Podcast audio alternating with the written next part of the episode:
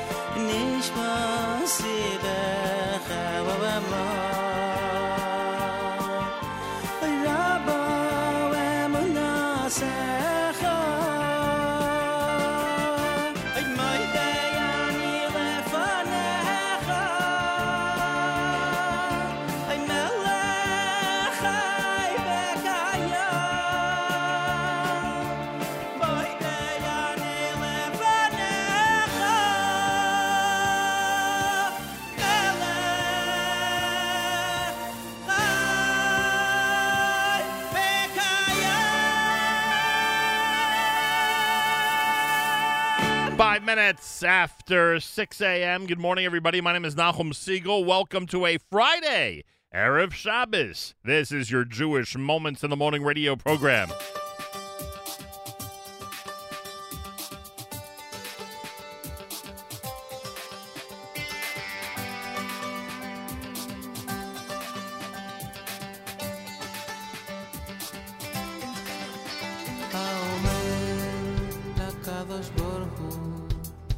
עזוב אותי, אל תסתכל עליי, האומר לקדוש ברוך הוא, עזוב אותי, אל תסתכל עליי, אל תסתכל עליי, אל תסתכל עליי, הקדוש ברוך הוא אומר לו, בסדר גמור תסתדר לבד, הקדוש ברוך הוא אומר Besé Bergamurtista de Levado, besé Bergamurtista de Levado. Riconosce l'oram, anilo mesulam, Crista del Vila de Bar.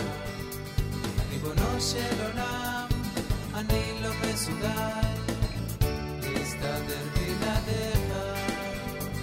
Riconosce l'oram, anilo mesulam, Crista del Vila Barcelona, anhelo de sudar.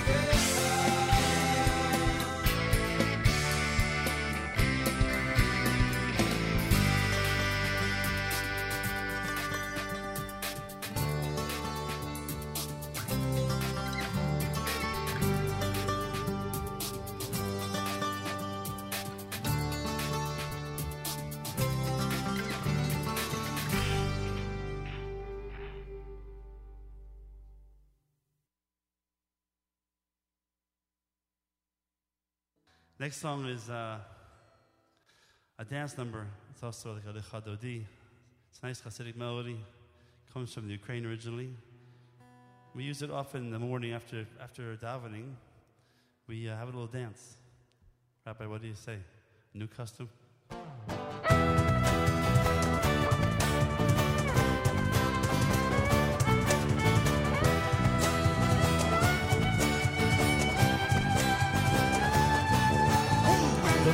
Oh,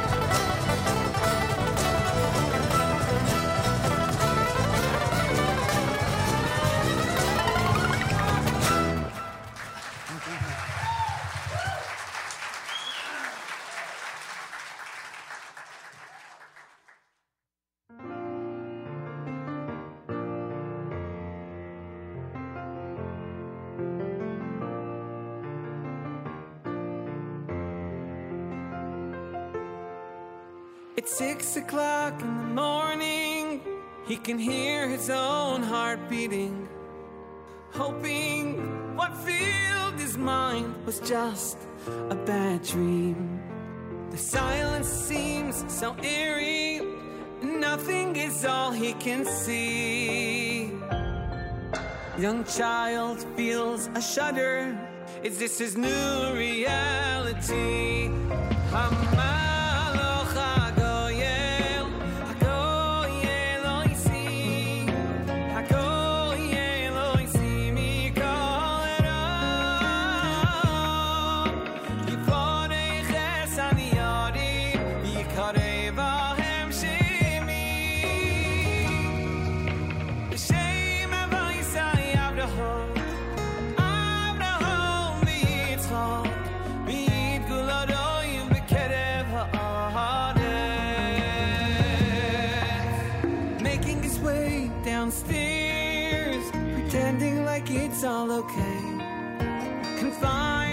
His family who promised just one more day.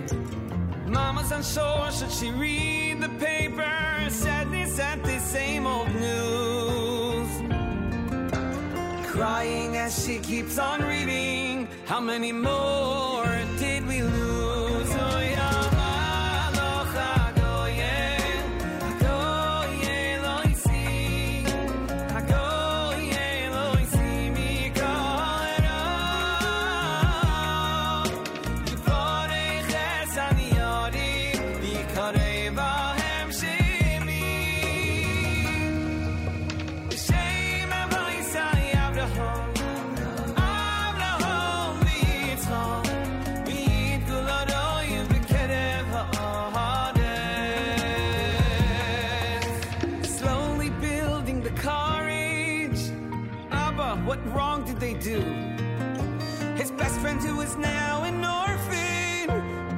to hear the answer to.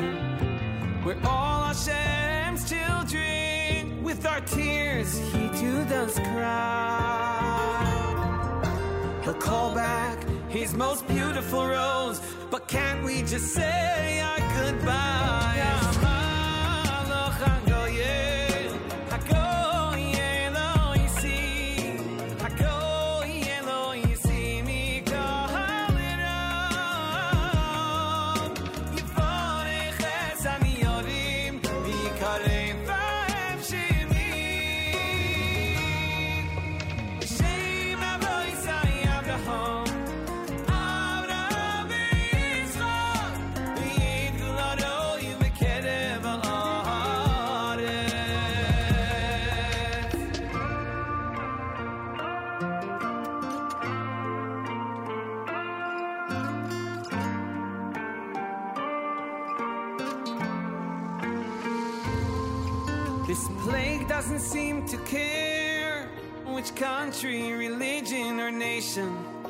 The rich, the poor, the important ones, no exemptions, no exceptions. But there's one group who remains safe because their father Yaakov gave them a bracha. Our tinoikos shel beis rabon, b'li ayin. Oh, we know that our suffering is only so pure, no chatayim of their own. Swaying back and forth in shul, kavan on every word. So we must dive in by their side because we need that bracha too. So please give us the bracha that Yaakov gave you.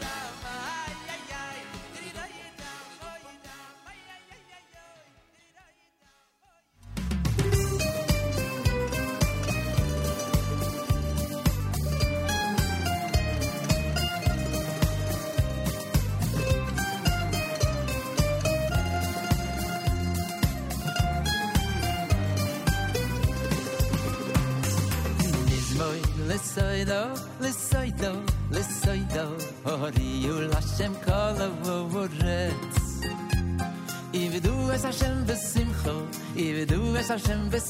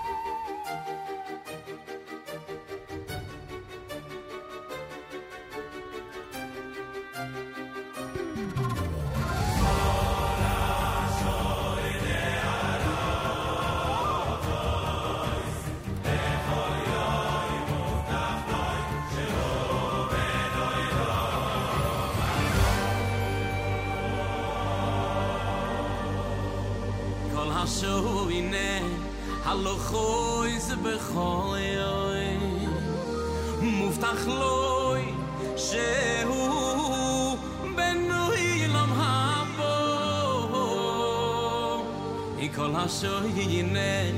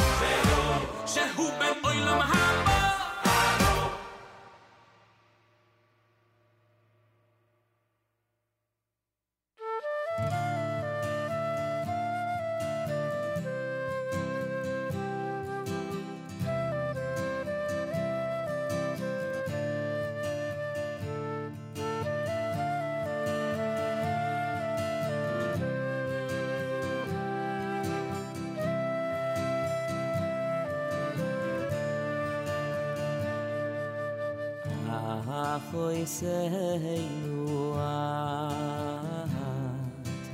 atayle ya o feyle vava khoy selveinuah atayle ya o feyde vava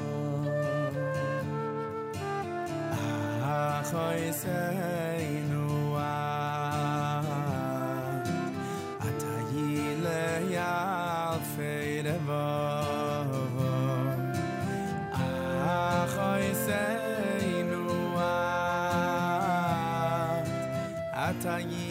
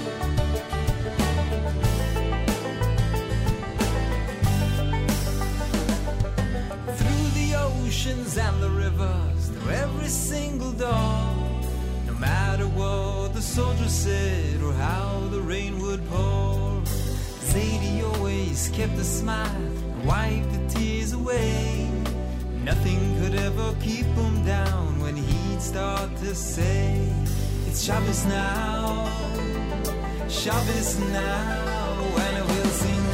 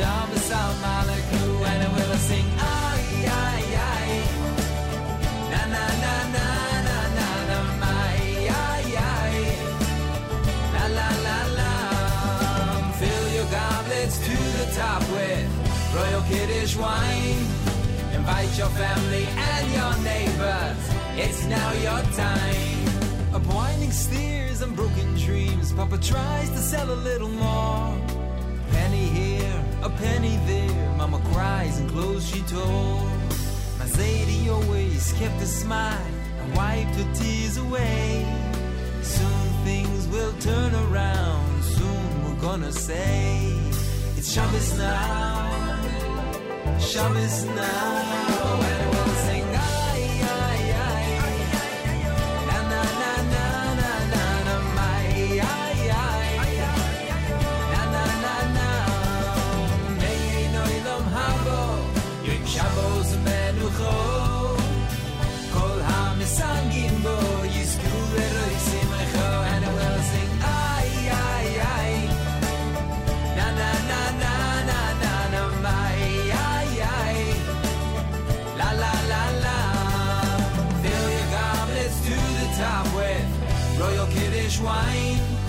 Invite your family and your neighbors. It's now your time.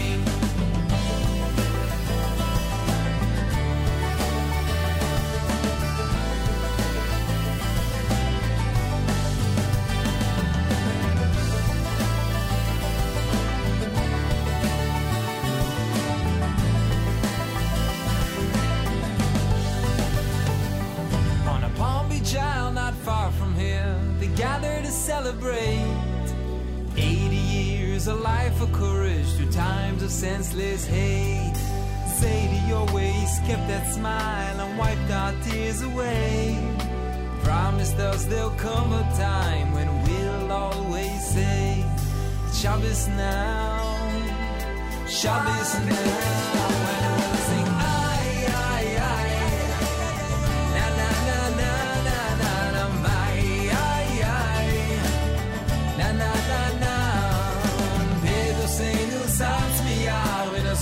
le an kho it is in the south me out when as you über an kho and when er i sing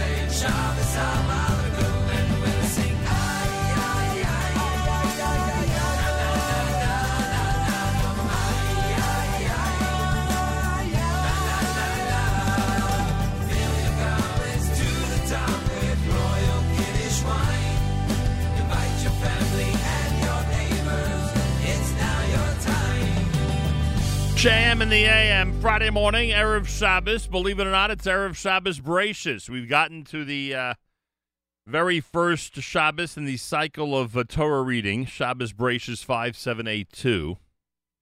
What number Shabbos is this of the year? Let's see. Rosh Hashanah was back. Uh, oh, it's the fourth Shabbos of the year already. Wow. Time flies, doesn't it? But it's the first Shabbos in the cycle of Torah reading as we begin Parshas Bereishis and Sefer Bereishis and the Torah uh, tomorrow. And uh, here we are in Erev Shabbos Bereishis at JM in the AM. Friday morning, October the 1st, the 25th of Tishrei, the year 5782, on this Erev Shabbos Parshas Bereishis with candlelighting at 617 in New York. 617 is our candlelighting time in New York. Make sure you know when things start where you are. We'll bench Rosh Chodesh tomorrow. Rosh Chodesh Mar Cheshvan is Wednesday and Thursday. Rosh Chodesh Mar Cheshvan is Wednesday and Thursday. Eighth day with its Shabbos now. Achosenu, that was Eitan Katz and Baruch Levine. Muftach, Shmuley Unger. Avremel, Avram Fried with Mizmar Lasoda, and before that his classic Avraham Yagel. Simcha Leiner and Hamalach. You heard Nigun, the a Nigun done by Simply Tsfas. Yehuda Glantz with Anilo Misugal, and of course Regesh Modani opening things up. And we say good morning. Sunny today with a high temperature of 72. Then tonight, clear skies, low 57. Mostly sunny for tomorrow, and a high Shabbos 79 degrees. 83 right now in Yerushalayim, 53 here in New York as we say good morning at JM in the AM. Well, yesterday we spoke about the uh, passing of Rabbi Tendler. Um, the uh, accounts that I got yesterday and that I saw, and that many of us saw, of the um, funeral service uh, described a uh, an amazing genius, a Torah giant, somebody who was an expert in biology and medical ethics, and maybe most importantly, somebody who built an incredible Jewish community and was a real leader uh, from his pulpit of a national and international Jewry for decades. All that based up in Monsey, New York. And we remember Rabbi Tendler as we uh, unfortunately continue to lose some of the greats in our community who have been so influential and so key in getting the uh, Jewish community to the point that we are at with the awareness of uh, so many important things, so many important issues, so many important uh, religious practices. Rabbi Tendler is a perfect example of uh, someone who did just that. Um, many of you may have heard already, with tremendous sadness, of the passing of Rabbi Dr. David Eliach. Um, one of the founding members of Joel Braverman High School, an absolute, an absolute quintessential educator, administrator, teacher, mentor. Um, the Yeshiva Flatbush community, I would imagine, is in deep sorrow today. Rabbi Eliach uh, meant the world to everybody at the Yeshiva Flatbush, and his incredible influence on the world of Jewish education, both in this country and around the world, is one that's undeniable and one that is uh, laudable. Um, Rabbi Eliach's uh, funeral is scheduled for later this morning. Uh, I believe it's actually going to take place. The service will actually take place at the Yeshiva of Flatbush in Brooklyn. And um, there's a there's a certain atmosphere, a certain uh, a certain um, a, a certain um, a certain air, but an atmosphere that uh, envelops the Jewish world when it loses some of its giants.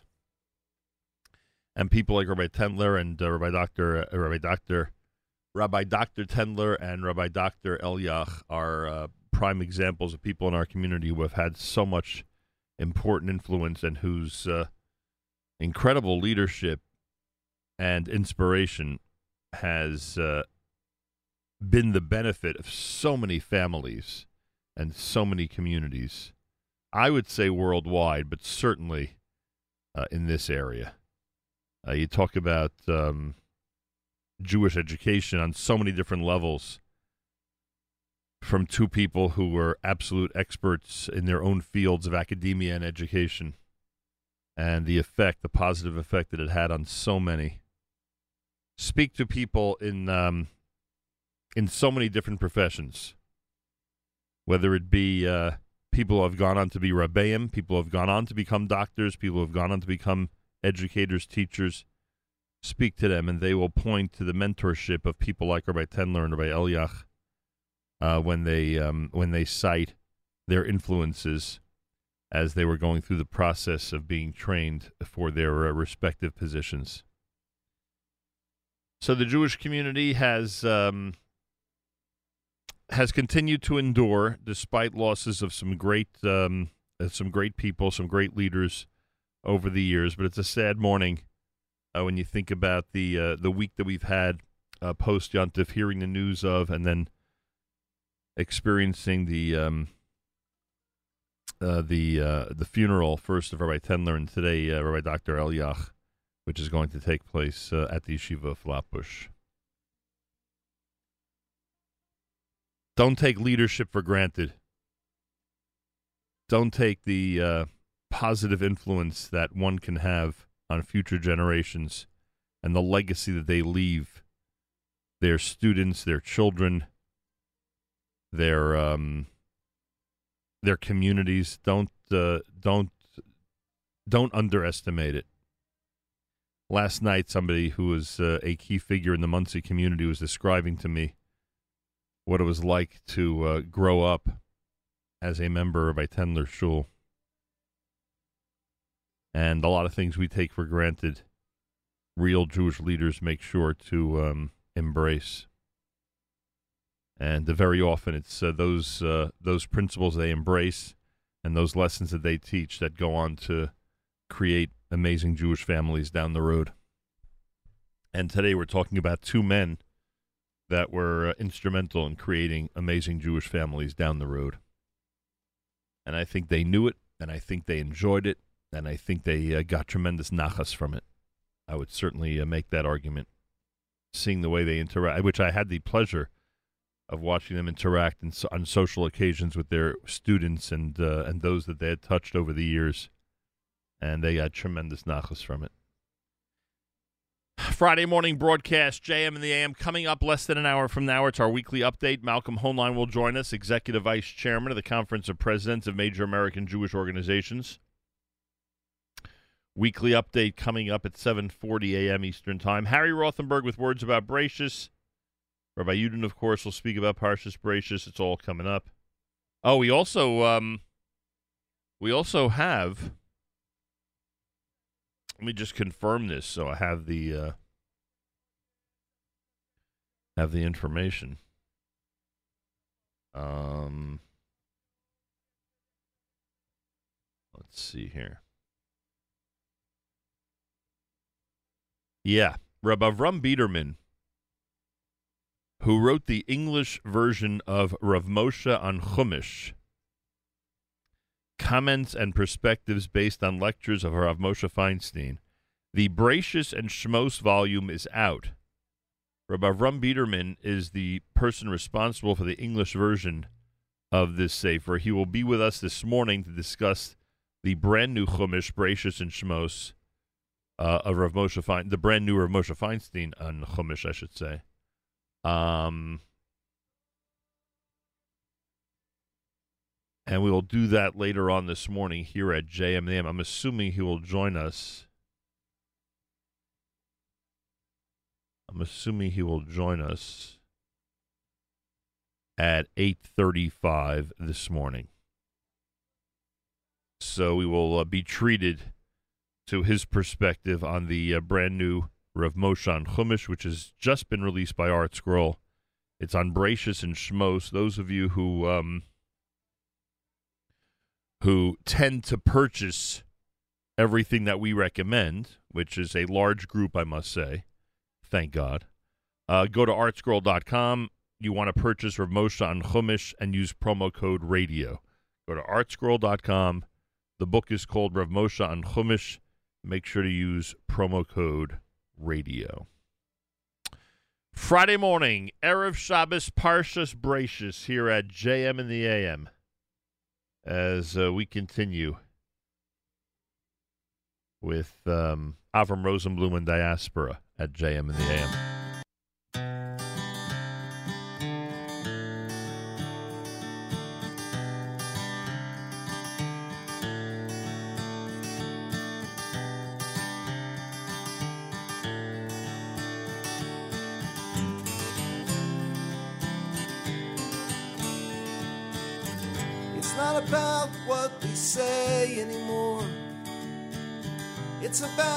what we do,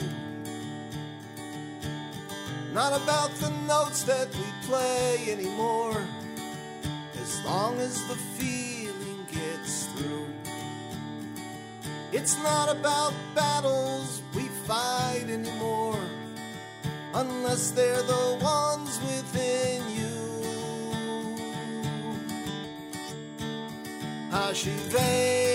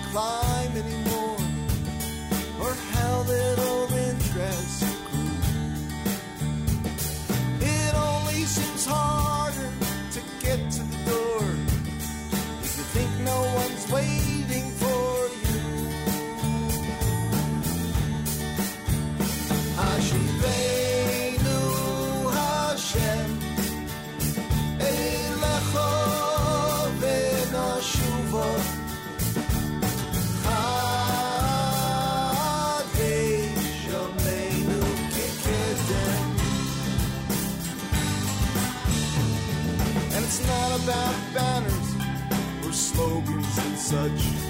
Temptation has waved all these too. Don't worry about how the game will play out. While the only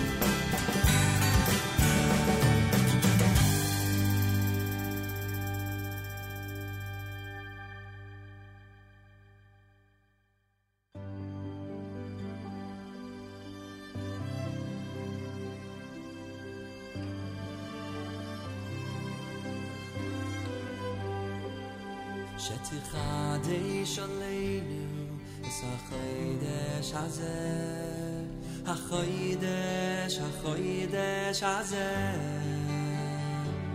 Sheti Chadish Aleinu Es Ha-Chadish Azeh Di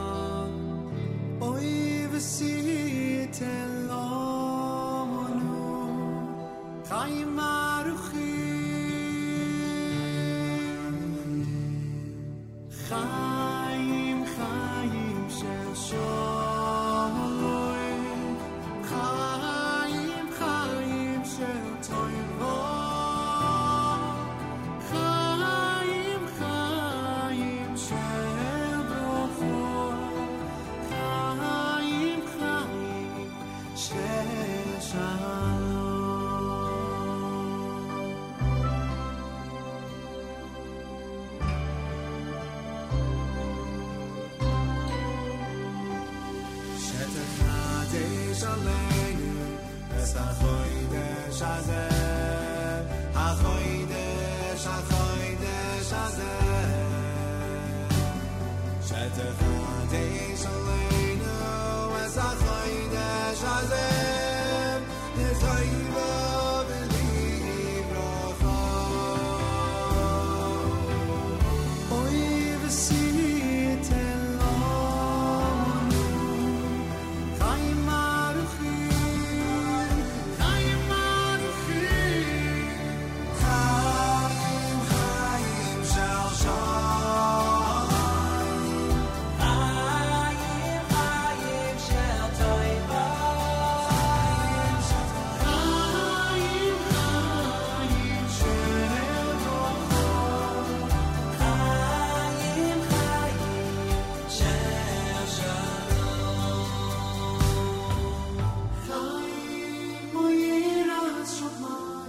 a.m. in the a.m. Friday morning, Erev Shabbos.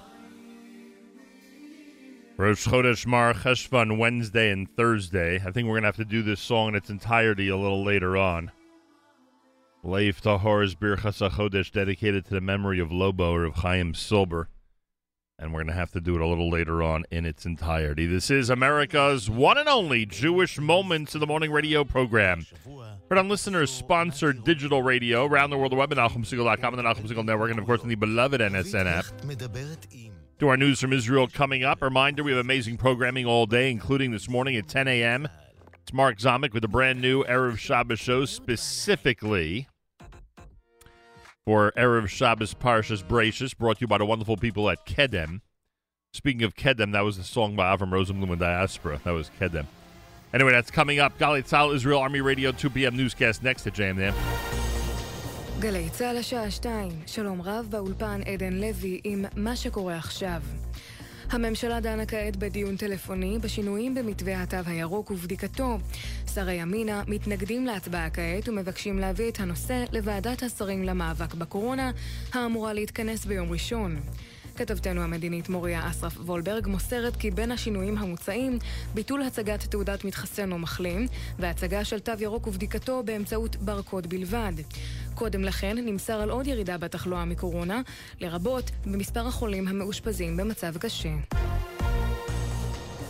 בית משפט בירושלים שחרר ללא תנאים ארבעה מהעצורים היהודיים בעימותים סביב היישוב אביגיל בהר חברון. שני קטינים נותרו במעצר עד ליום ראשון. בעימותים שהיו בחג הסוכות נפצע בין השאר ילד ערבי כבן חמש. נציג המשטרה אמר בדיון כי המשטרה לא יודעת עדיין לומר אם האירוע היה הדדי או תקיפה של צד אחד את השני. ידיעה שמסר כתבנו שחר גליק. מפכ"ל המשטרה, רב ניצב יעקב שבתאי, אומר כי במסגרת המאבק בפשיעה בחברה הערבית, יש לקבוע בחוק רף ענישה מינימלי של שנת מאסר וקנס של 60 אלף שקלים על החזקת נשק. בשיחה עם שוטרי תחנת לב תל אביב, אמר שבתאי כי החקיקה בנושא מתקדמת. מנתונים שהציג עולה כי יש עלייה של 22% במספר התיקים שנפתחו בעבירות החזקת אמצעי לחימה, ומראשית השנה נעצרו בעבירות אלה קרוב ל-5,000 בני אדם, רובם המכריע ערבים. כתבתנו הדס שטייף מוסרת כי מראשית השנה נתפסו כאלף כלי נשק חם, אקדחים, רובים ותתי מקלעים, וכן מאות רימונים וקילוגרמים רבים של חומרי נפץ וחבלה. בתוך כך לוחמי משמר הגבול עצרו הלילה כ-700 שוהים בלתי חוקיים בסביבת העיר העתיקה בירושלים. כתבתנו עשאל פלד מוסרת כי הם הוחזרו לשטחי יהודה ושומרון. המשטרה עצרה צעיר תושב חיפה בחשד שהצית שרפה במקלט בבניין ברחוב ערד בעיר. השרפה התפשטה ושישה מיושבי הבניין נפגעו משאיפת עשן. מקצתם פונו לקבל טיפול בבית חולים. כתבנו בחיפה קובי מנדל מוסר כי המשטרה תבקש מחר להאריך את מעצרו של החשוד בבית משפט השלום בעיר. לידיעת נוסעי הרכבת, ביום ראשון תופסק תנועת הרכבות בין תחנת האוניברסיטה בתל אביב עד לתחנות הרכבת ברעננה, וכן הרכבות בקו באר שבע הרצליה יופעלו בין תחנות באר שבע ותל אביב סבידור מרכז בלבד. זאת בשל התקדמות העבודות להקמת הקו הירוק של הרכבת הקלה בגוש דן. כתבנו מתן לוי מוסר כי תנועת הרכבות תשוב לסדרה ב-20 באוקטובר, ועד אז יעמדו לשירות הנוסעים שירותי היסעים ללא תשלום. מזג האוויר לסוף השבוע, עלייה קלה בטמפרטורות. אלה החדשות שערך היום דני זקן.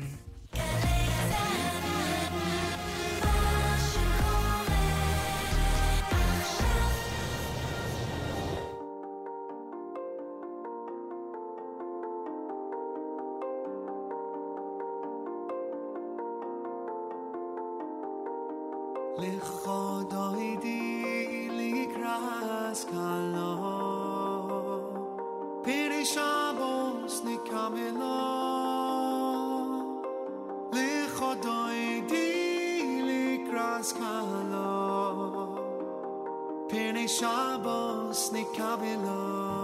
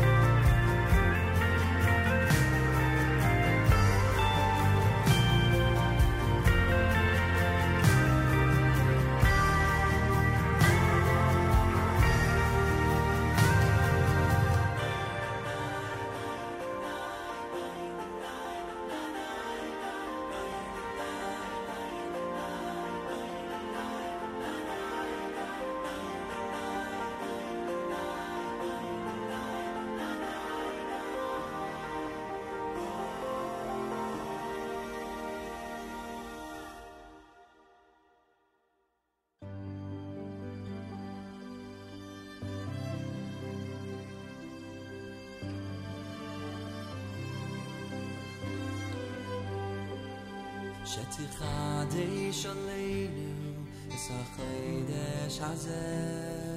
החיידש, החיידש הזה. שתי עלינו אס החיידש הזה. די ולי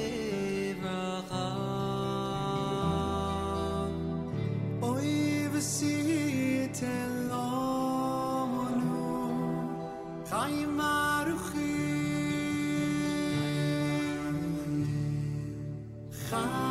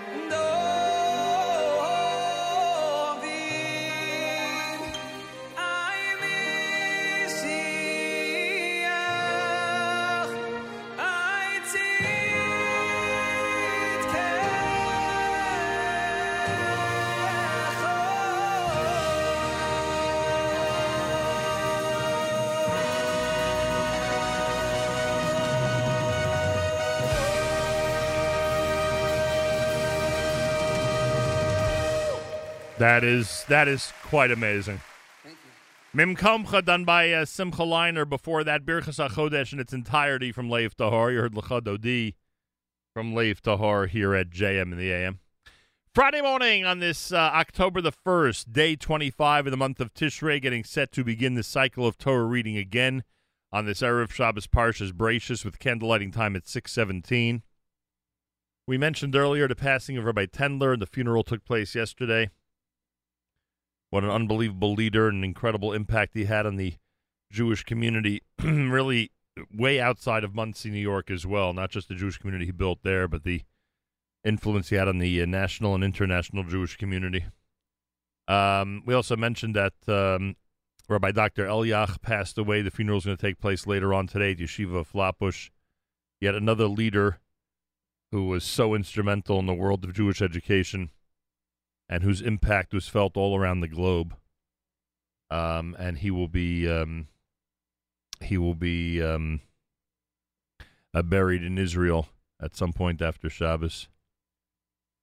Uh, but we are um, as we move forward, new cycle of Torah reading, etc. We move forward as a community. It's impossible not to look back at some of the giants responsible for getting the community to where it is, and um, the people who are responsible for the incredible growth and amazing, amazing um, progress that has been made in the Jewish community over all these years, over all these decades. People like Rabbi Tendler and Dr. Eliach, good examples of that. Friday morning, uh, candlelighting at 617 in New York. Reminder, Rosh Chodesh Mar Cheshvan will be Wednesday and Thursday. Wednesday and Thursday, Rosh Chodesh Mar Cheshvan. A special thank you to our friends at uh, Abeles and Hyman. Those of you who want to start off your uh, Shabbos Brachus in a delicious and wonderful fashion, make sure you have as many A&H products in your home as possible. You may actually want to grill this Sunday. Why not? It's been a while since you've had a day to just, you know, kind of relax with the family, sit back and uh, and not shop for yuntif and not and not go through all the yuntif preparations. You finally have an opportunity to slow down. Well, try some A and H hot dogs. You'll be glad you did. They're absolutely amazing. Enjoy 10% discount with promo code radio at kosherdogs.net. That's kosherdogs.net. Try A&H today. Amazing products, delicious products great products for the kosher consumer. JM in the AM Friday. Harry Rothenberg has a perspective on Parshas Brachus. Harry Rothenberg and his words on Jewish education and Parshas Brachus. Here he is at JM in the AM. There's an upsetting and tragic story that's been in the news lately about the engaged couple who went out on a several month long trip. They were chronicling on various social media posts until he went back home to his parents' house, driving her van without her in it, and would not tell her parents where she was or what happened to her. There was a massive search, and unfortunately, her body was found, and the cause of death was ruled a homicide. If you think about it, it's not the first time in history that we saw a story like that. We're all familiar with the story right at the beginning of the Torah, chapter 4 of Genesis, Bereishis. Cain killing Abel, Cain killing Hevel. We know that God confronts him, and Cain infamously says, Am I my brother's keeper? One commentator says that the entire rest of the Torah is written to answer that question yes, you are. But what about their parents? One commentator explains that their parents also asked Cain, Where's your brother? And he apparently pulled the same Am I my brother's keeper stunt. So they went looking for their son Hevel, and they found his body. They couldn't understand what was going on. They weren't familiar with death. They didn't understand why he wasn't responding to them, why his heart wasn't beating. They were crying, trying to figure out what had happened and what to do, until a raven showed them. Because a fellow raven had also died. And so, in full view of Adam and Eve, Adam and Chava, the raven buried its colleague, showing them that it was appropriate to bury their son, which they did.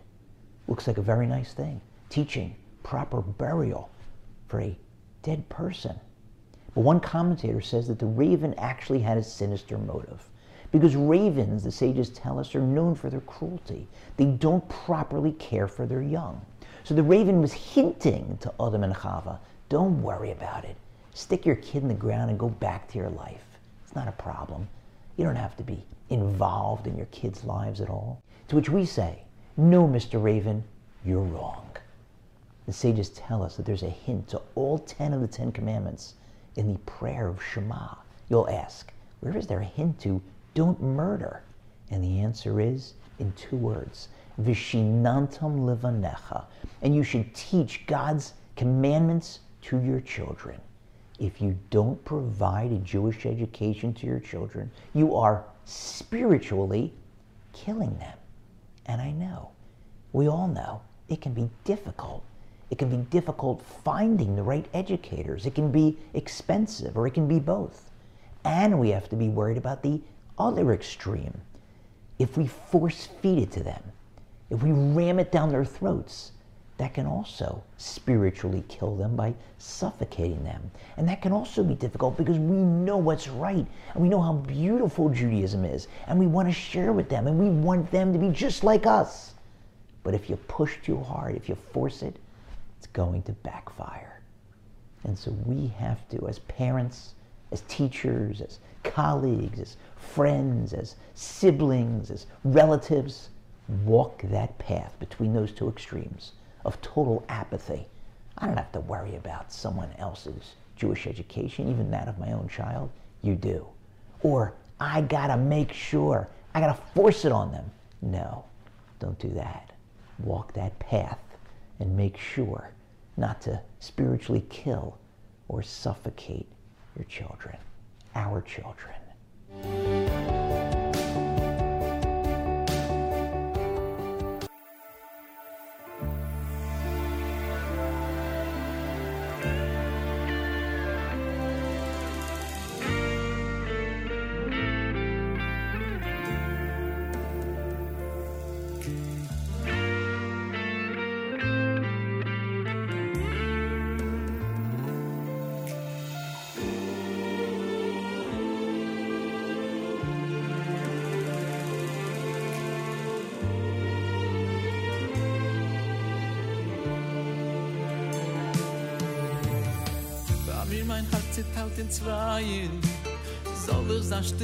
Soll ich schreien Wie die Wasser von der Roschig Jam Wie ein Binien, was fällt zusammen Speck in es weint Mein Herz zerbrochen paar Mal Wie ein Fieber von Kopf ist der Klein.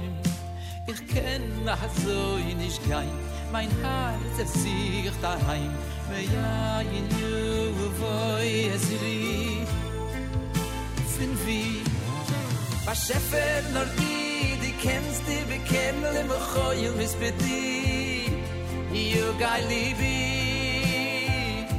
ich bitte hashem mei hayoy zayli see mein hart di ost doch dem schlüssel dis khili di weiß doch aus tu heul hi ich will nicht gut nicht nein nur li auf der khum belai vor shula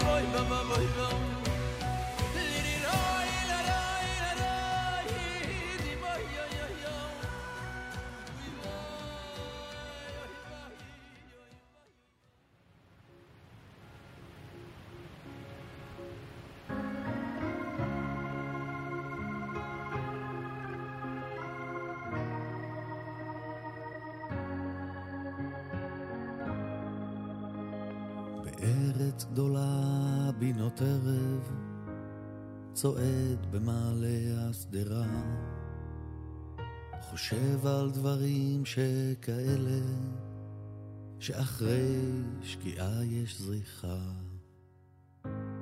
שוב יוצא אל הדרך, בצלילה אל תוך מחשבות. גם שלמה בשירו אל המלך, הרגיש אותם רגשות. כי מים רבים לא יוכלו לכבות את האהבה. מים רבים לא יוכלו לכבות. מים רבים לא יוכלו לכבות את האהבה. רבים, מים רבים. בחוץ כבר שקעה השמש, ובפנים נדלק לי האור.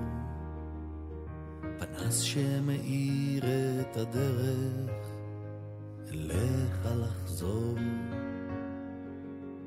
כמו אייל על אפיק של מים, כמו מדבר הצמא לגשמים, ושלמה שידע שבעתיים, כתב בשיר השירים, שמים רבים לא יוכלו לכבות את האהבה. מים רבים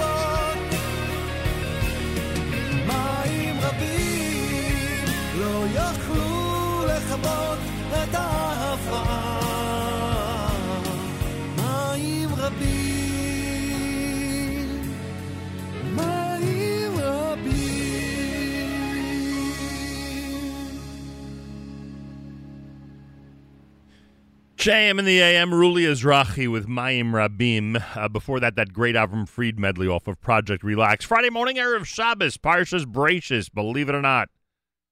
We are back at the start. Thank God we got here, Baruch Hashem. Candlelighting 617 on this Erev Shabbos, at least in New York, 617. Make sure you know when things start where you are. Rosh Chodesh Mar Cheshvan will be Wednesday and Thursday. We'll bench Rosh Chodesh tomorrow. Rosh Chodesh Mar Cheshvan will be Wednesday and Thursday. So keep that in mind. Wednesday and Thursday, Rosh Chodesh. Listener Arnie, your suggestion on the app is 100% spot on. Arnie uh, does indicate after his suggestion that he's going to be uh, sending something today to fjbunity.org for another 39 years. Happy anniversary.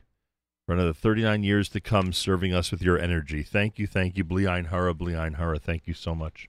Uh, AJA Carpool number 204 is back on the road after Yom Tov, preparing for their annual themed Bereishis Kiddush. Listener Danielle is going to be working hard today.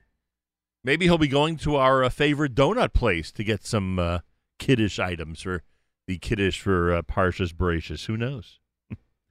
Uh, Terry says, Boker Tov, thanks once again for keeping me company on my drive, this time from Karmei Gat to Efrat. Unbelievable. Chaya says, Baruch Dayan Emet on the passing of Rabbi Dr. David Eliach, an educator extraordinaire who affected the course of Jewish education both in Israel and the United States, and uh, no truer statement has been made. And Rabbi Eliach's uh, funeral is going to be taking place at Yeshiva Flatbush this morning. Listener Yudi says, Have a wonderful Shabbos. Thank you. Boker Tov and Shabbat Shalom from listener Tikva in Israel. Thank you, thank you. Feel free to comment on the app. Go to the NSN, Nachum Segal Network app for Android and iPhone, and comment away. Oh, we uh, have a communique from listener Sina. She says, Good morning and uh, good Erev Shabbos. Thank you for yesterday's birthday shout out. To make your day, here's another one. Huge shout out to my granddaughter, Hadassah Kreindler Gifter, celebrating a birthday today. Hadassah, I hope you have a fabulous day and many more birthdays in good health till 120. It was so special spending Yom Tov with you and Avraham. Love you tons and look forward to sharing birthdays and Simchas together in the future. With much love from Bubby Florida, who, by the way, folks, talk about this being scandalous. Bubby Florida supposedly is spending an inordinate amount of time in New York. Just want that I want that out there. She has been spending a lot of time up north for someone who's known as Bubby Florida. So keep your eyes out. You may see her in this part of the country as she continues to celebrate Smachot, thank God. Friday morning, Erev Shabbos, Malcolm Hoenlein, and more, all coming up at JM in the AM.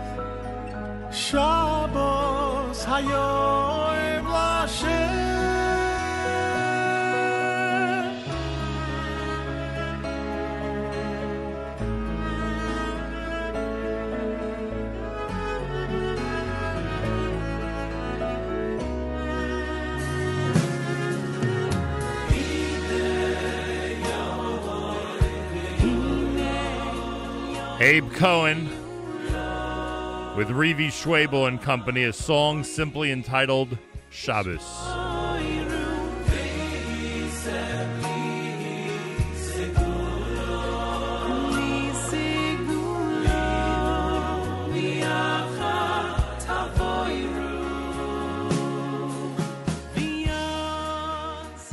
Ruli Izrahi before that. Friday morning broadcast, JM in the AM, Shabbos Bereishis.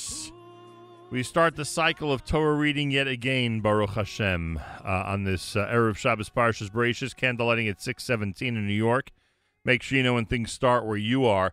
Uh, coming up later on in the 8 o'clock hour, we're going to be speaking to Rabbi Avram Shlom. uh, Excuse me, we're going to be speaking to um, Rabbi Avram Biderman. Rabbi Avram Biderman is responsible for the English um, the English adaptation from the Hebrew of Rav Moshe on Chumash. It's a brand new ArtScroll release. Go to artscroll.com. Use promo code radio. Again, artscroll.com, promo code radio. Rav Moshe on Chumash. The Bereishis and Shmos is out. We'll use the opportunity today to sneak in yet another Dvar Torah in addition to our normal ones on Friday um, because of the release of the brand new book and the fact that it's Erev Shabbos Parshas Bereishis. All right, Biderman will join us later on this morning here at JM in the AM. Candlelighting at 617 in New York. Rosh Chodesh Mar Cheshvan is Wednesday and Thursday. We'll bench Rosh Chodesh tomorrow. Rosh Chodesh Mar Cheshvan is Wednesday and Thursday. Uh, keep in mind our friends at JewishWorldReview.com. If you're looking for thousands of articles on Israel and the Jewish world to print out before Shabbos and to uh, explore um, in your attempt, like we try to do, to make sense of what's going on in this world, uh, then go to JewishWorldReview.com before Shabbos, print out all those articles, and use them as resources for your further education about this interesting world of ours. By the way, weekly update note um, Malcolm uh, might be traveling next week, or actually will be traveling next week.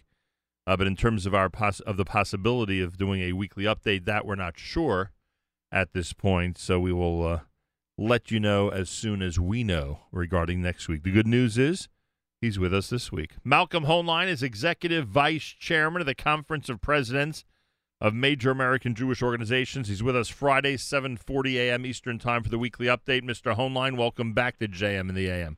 Thank you. And uh, we wish everybody a healthy winter and hope that the Yom Tovim were, went very well and everybody is healthy. We'd like this winter to be one where the uh, where the where the typical annual flu and this new thing that we've come to uh, come to grips with called COVID uh, does not in any way uh, that they do not in any way uh, increase and God forbid, uh, slow down the progress that we're making. Let's hope for a very calm and healthy winter for everyone, as you pointed out, Mr. Hoenlein. lot, lot to be thankful for if we can make it through another winter without any major problems. Uh, the Jewish community has uh, suffered a couple of significant losses. So we mentioned, of course, that yesterday was the funeral of Rabbi Tendler.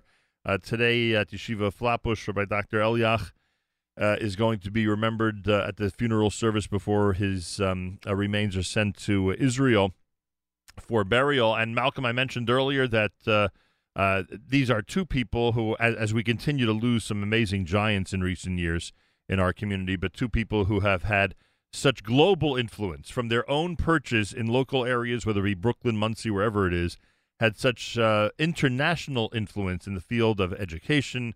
In Rabbi Tendler's case, obviously, in, uh, science and Talmud, uh, and and leadership in general. And I think one can say that the uh, uh, the the inspiration uh, that men like this and leaders like this have given generations will in fact be felt for generations in our community.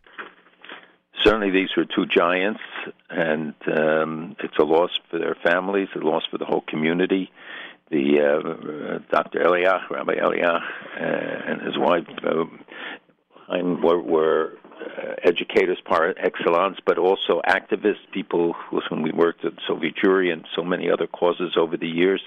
Rabbi Tendler, the same. I mean, he was a courageous spokesman uh, on the issues that he cared. He was way out in front when when he developed, uh, I think it was called interferon, to deal with cancer, and it was something that made many of the magazines and newspapers. Um, and he, uh, but more than that, he was somebody that uh, people turned to for uh, guidance, and he in turn often turned to his shver, uh, Moshe Feinstein Zatzal, and um, and one co- very courageous moment when he brought a message to to the big Solidarity Day rally from Reb uh, that was uh, transformative in its impact and. Um, uh, I know that uh, certainly from Monsey, where he was based, to to impact all over the world to, on Jewish communities. I didn't realize he was the facilitator for that message, and that was a message, obviously, that was many more than 30 years ago, because there hasn't been a Solidarity Sunday rally in more than 30 years. Uh, those of you who are uh, on the young side out there, you should ask your parents and grandparents about the gatherings that used to take place in New York and other cities in order to free uh, Soviet Jews and make their plight heard around the world, and especially in places like Washington and Moscow. That's a whole discussion for a different day. Um, the, the only thing I wanted to add was that, uh, and, and you're so right, and obviously you and I and everybody has, you know, experienced over the last few years a loss of a lot of great leaders. I mean, these are two examples of great leadership, and I, and I just hope, I hope and pray.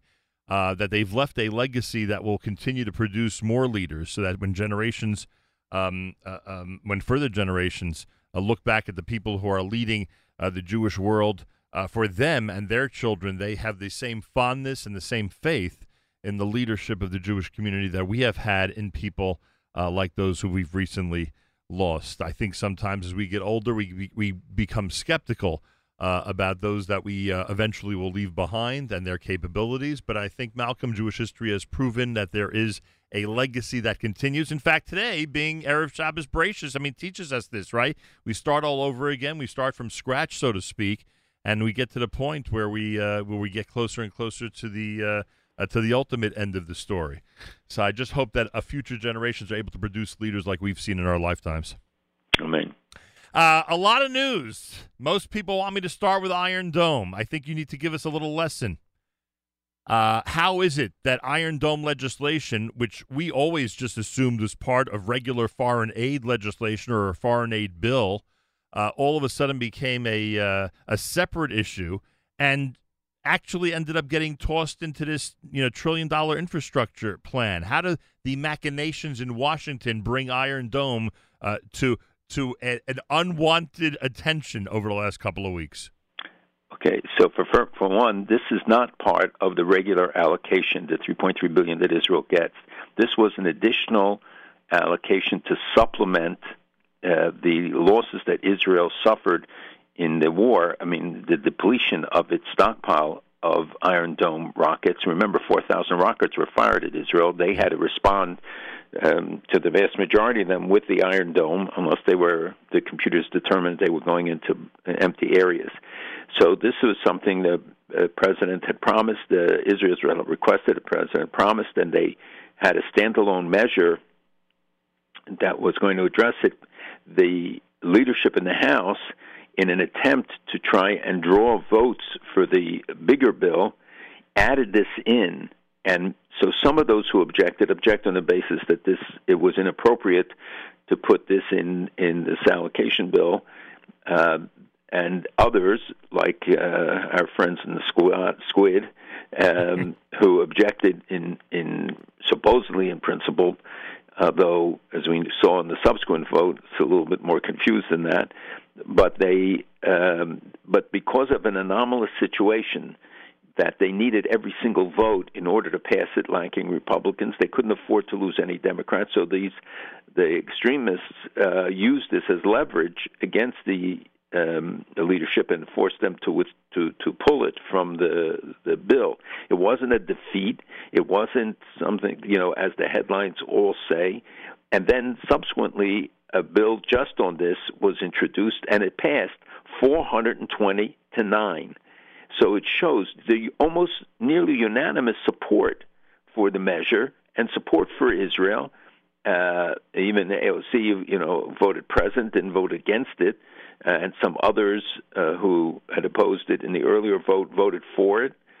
Um, but it, it's overwhelming. The problem is that everybody rushed in and jumped on this in the initial bill without understanding the dynamic of what was behind it to make these headlines, which to, which can uh, continue to be reproduced. That uh, Israel lost, Iron Dome was defeated, and the fact that you had shortly thereafter almost a unanimous vote in the House on this uh, gets lost in the in the shuffle, and it was a trap. It was um, you know a unique set of circumstances, but the I think the final vote was really the telltale one, and very critical. And we have, uh, I think, very broad support as evidenced by that. So it should never have been in that infrastructure bill to begin with. Right. Okay.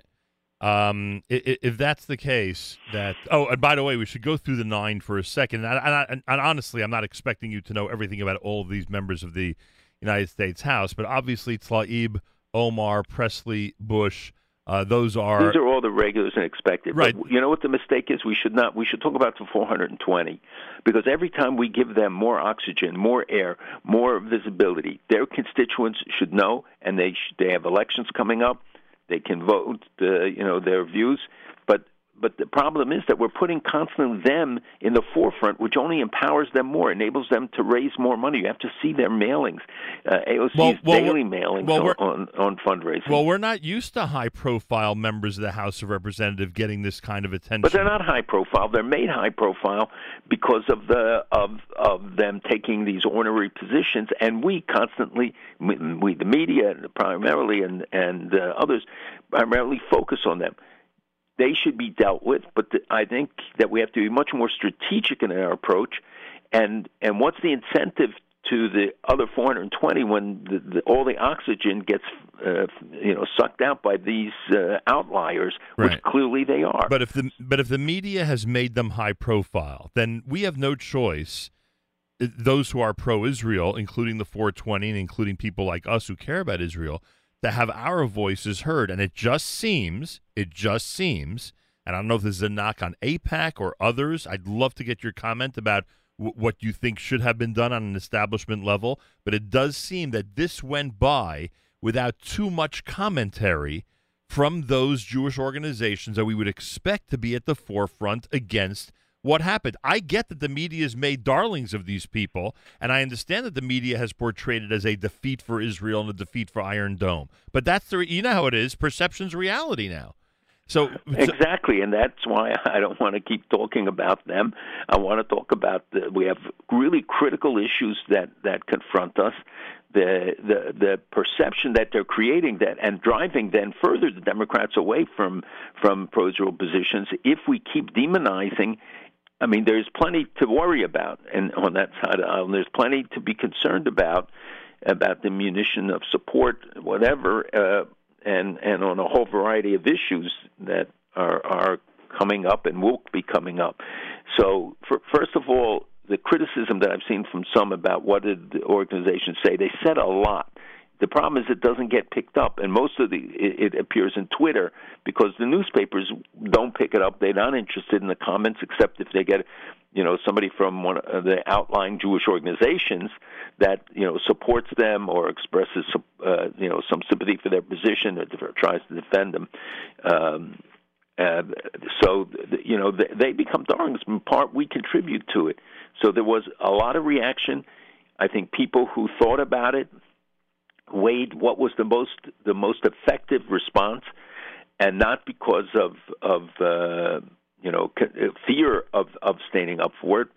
And you know that AIPAC has run ads against some of these people and are, is being attacked by um, uh, some members of Congress uh, saying that, that that Israel is buying the election and, and interference because AIPAC took ads exposing them and criticizing things that they have said or, or votes that they have taken. The two lawmakers who voted present, Ocasio Cortez of New York and Hank Johnson of Georgia, I have no idea why he voted present. I don't know what the point was that he was trying to make.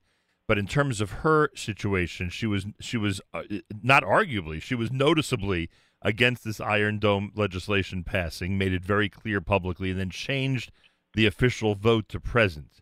Um, the the the um, the conjecture is that she's looking for a Senate seat, that she's going to go up against Chuck Schumer, and she felt that altering this vote would have an impact on that election. Now, do you think that's ridiculous, or do you think that has some validity to it? This is all speculation, and again, we're spending all the time on on on her and not on the, everybody knows what her views are by now. It's an important regardless of whether she voted for this particular thing in terms of the Senate uh, speculation. Everybody knows where she stands on these issues. This does not uh, rectify anything uh, in terms of her her record, and I think that that uh, I I don't understand it, and I certainly can't say why she. I've not seen a real explanation about why she voted, even though I saw that she made some statements about it. Um, and, there, and as I said, some of the others said they didn't vote against it because they were against Iron Dome. Right. Uh, and there were some that showed that when people, their constituents, contacted them and said, "This is a defensive weapon." Remember, this is not an offensive weapon. This is not. This is purely defensive. It saves the lives of Jews and Arabs in Israel, and it, American troops are being protected by Iron Dome. It's a, a joint America-Israel project that that has revolutionized missile defense. And when you're facing 150,000 missiles in the north and 30,000, 40,000 still in Gaza and producing more, and Iran getting more in, and others, right. that uh, it, it's a it's so vital, and it's it, that's why that it's so hypocritical when they, you know, expressed their, or took this uh, the advantage of this vote. Right. There was no basis for it. Right, I get all this, but when when someone like her could potentially be a United States senator from New York, and there are I do pe- not believe she could potentially be a senator from New York. oh, I've heard predictions that Okay, uh, so we, we each have our views because Right. it's all speculation. That's No, my point. I un- I understand that, but I'm just saying that with that as a possibility, one has to wonder: Have we lost something in Washington? Has the pro-Israel community lost something in Washington, and and even in New York?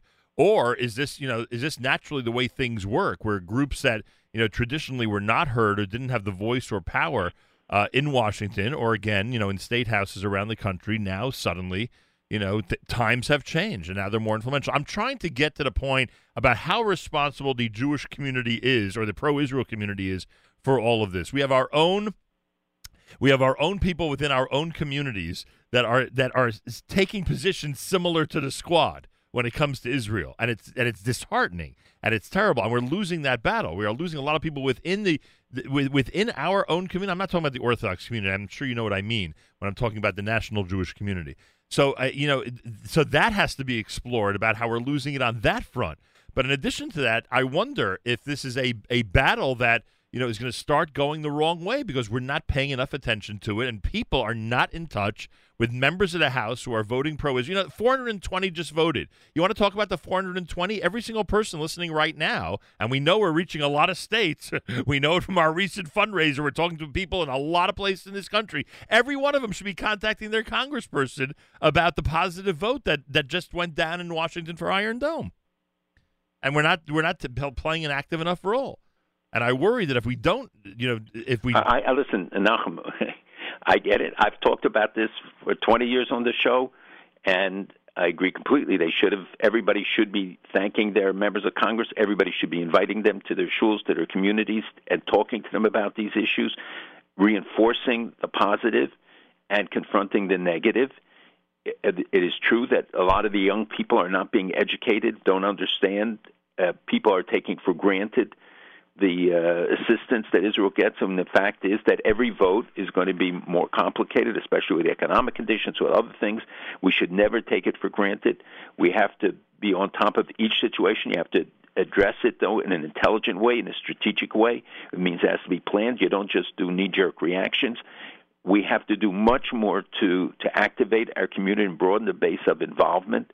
And those elements that are extreme in our own communities should not be the ones that get all the uh, oxygen sucked out, but to focus on the vast majority and to look at the broader community where it's true on the Democratic left we are losing support. We're even losing support amongst evangelicals and Soros uh, organizations are, are funding you know trips to to to the um, uh, Palestinian areas. Uh, we have to work on every one of these fronts, and we are in COVID, of course, you know, impinged on it on our abilities to to to have groups go to Israel for and for so many other things, in-person meetings, conventions. We have to now make up for a lot of lost time. Yeah, but it's true. it's imperative, and and it's not because things aren't being done. Things are being done. We discuss all of these things and are planning it uh, for for a long time already, uh, and given the realities, we we have to work around them. We have so much to catch up. You're so right. We have so much to catch up on in terms of activism because of COVID. By the way, this now I'm I'm confused because the whole Rand Paul story. This is now has to be approved by the Senate, or Yeah. but but but it, it's not in danger of not passing in the Senate, is it? No, he can just he can hold he Ah. can prevent it from becoming just a Got it. automatic vote. Uh, it's America's one and only Jewish Moments in the Morning radio program, heard on listeners sponsored digital radio. Around the world, the web at NachumSegal.com and the Nachum Segal Network, and of course on the beloved NSN app. Is there a chance that Iraq is going to recognize Israel? No, there's no chance that right away Iraq will be uh, the next partner in the Abraham Accords. It is a longer term prospect. There was a remarkable gathering uh, organized in Erbil by an American group, um, and 300 people from Iraq, uh, from Kurdish areas. It was held in Erbil as part of Kurdish areas, and included some really leading people in in Iraq. It was a, um, and they issued a declaration calling for Iraq to have peace with Israel, to recognize Israel. Uh, the Iraqi government uh, claimed not to have known about it in advance, and uh, now issued arrest warrants for some of the participants. Uh, the Kurdish uh, region is protecting those who, who live there, and the um, and you know for a long time there have been very close ties between uh, Kurdish regimes and uh, Israel, and uh, uh, there's a long history to it, and a long history of of Jews in Iraq. You know, at one time Jews were between a third and a half of the people in in Baghdad, and um, there, there's uh, you know obviously a history of thousands of years in in um, in Iraq. So. Uh, the, the the likelihood of them moving now don't forget they're under tremendous pressure from Iran all the time they would like to break out from that the the they've acted against some of the Iranian militias who occupy the areas along the border with Syria on both sides actually of that border with Syria and they have taken actions when they were displeased with some of the things the government of Iraq did but the people in Iraq, I think, want to throw off this yoke. Um, but for the time being, I think uh, right now we have to protect these uh, these people and try to see our government and others uh, speak out on their behalf and try to intercede with them. Iraq is playing a different role, which is very important, and that is convening Iran and Saudi Arabia. And the Prime Minister um, uh, Kadhimi uh, has been acting as a go-between. He organized a conference with Egypt and Jordan, and then a much broader one where they brought in the other countries, um, trying to make both Iraq relevant and as a hub for the developments in the region, and also um, trying to to advance an agenda which would give them the basis to become uh, more uh, independent. Um, so these conferences were not considered to be you know one-time events. They're trying to build this as a as a pattern. And to move these conferences to other capitals sounds as well. sounds like they're making their own Abraham Accords. the way Well, they're trying to reach out. yeah, but you know, there's a vacuum right now. People feel and sense a vacuum. But I would there's think the this- perception of the U.S. withdrawing. There are other things. Iran, Russia, China, others are moving in. Uh, Turkey and Iran take advantage of it. Whether it's in Syria, whether it's in uh, the whole region, But do the Iranians and the Saudis have that many common interests? they have common concerns like Yemen. That's Saudi Arabia's major issue. Uh, I think what it wants from them also it wants them to stop arming the, the Houthis in Yemen with these missiles and the drones and the other things. Um, I would not give too much significance on the substantive level about it. I think it's it's meant be show. I think that they you know, Saudi Arabia cut off its relations with Iran back in January of 2016 uh, after they stormed, Iranians stormed the uh, Saudi diplomatic facilities um, because Saudi Arabia had executed a Shiite cleric, uh, Nimr al-Nimr.